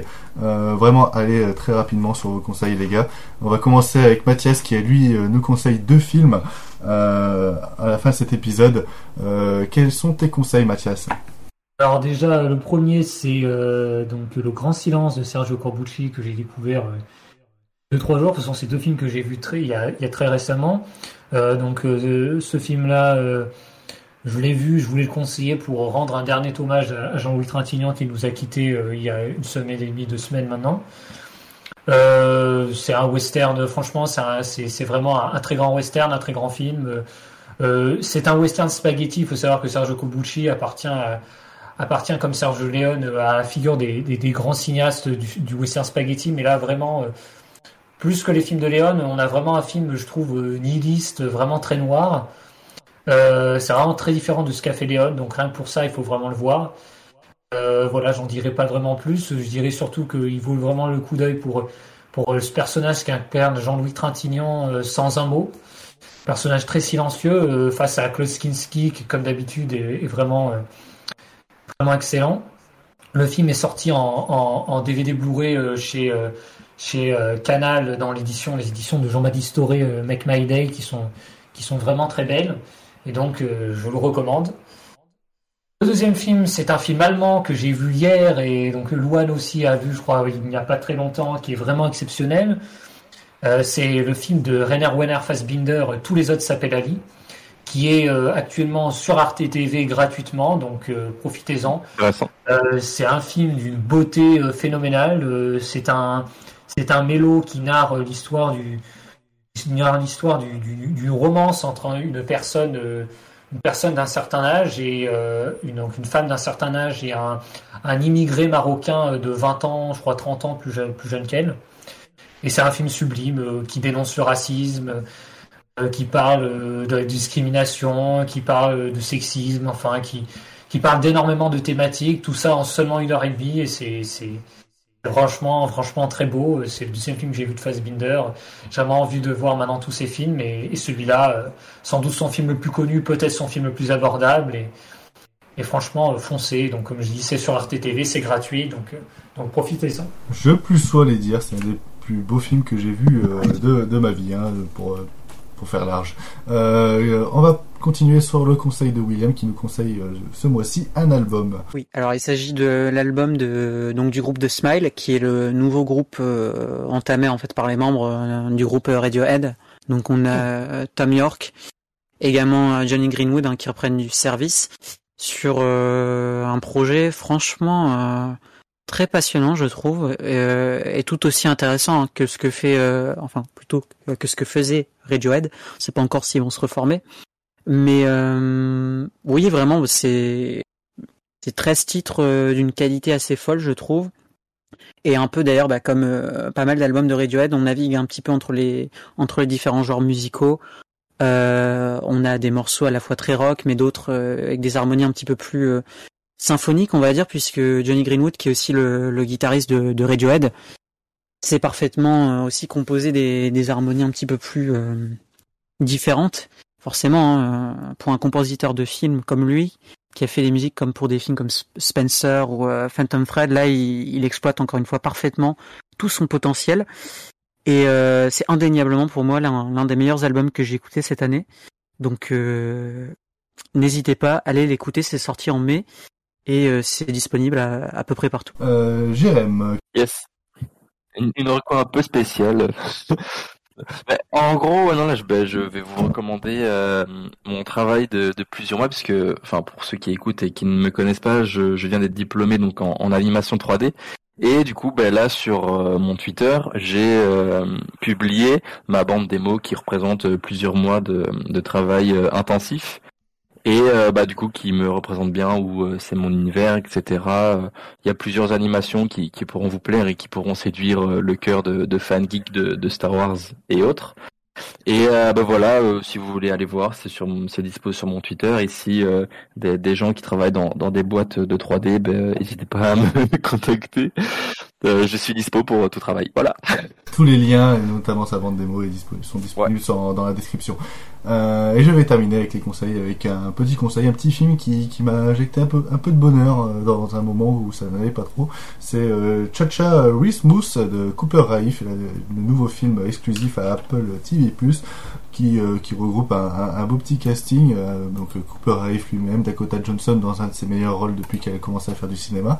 Euh, et c'est un film qui parle de, de- de beaucoup de choses, notamment d'autisme, d'amour, etc. Et c'est un feel good qui euh, qui n'est pas niais- niaiseux, qui n'est pas euh, qui n'est pas cœur sur la praline, mais qui qui arrive à traiter différents sujets un peu casse-gueule de la manière la plus belle qui soit.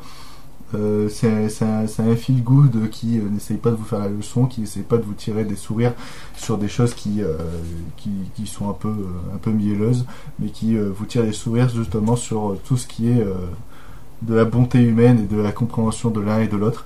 Enfin bref, c'est un petit film qui est disponible sur Apple TV+, qui s'avère être une des plateformes de streaming qui propose le moins de choses, mais tous plein de choses plus qualitatives, contrairement à d'autres plateformes de streaming qui continuent à produire de la merde. Donc si ça, ça vaut le coup de vous abonner à Apple TV+, rattraper ce film-là et rattraper d'autres films précédents qui sont d'une tout aussi bonne qualité. Euh, c'est la fin des conseils euh, et c'est la fin de ce sixième épisode de C'est quoi le cinéma? On se retrouve la semaine prochaine pour discuter euh, déjà de Buzz d'éclair dans un épisode spécial qui promet d'être aussi sucré que salé. On vous invite encore et toujours à nous suivre sur Twitter et Instagram avec les différents liens disponibles dans la description.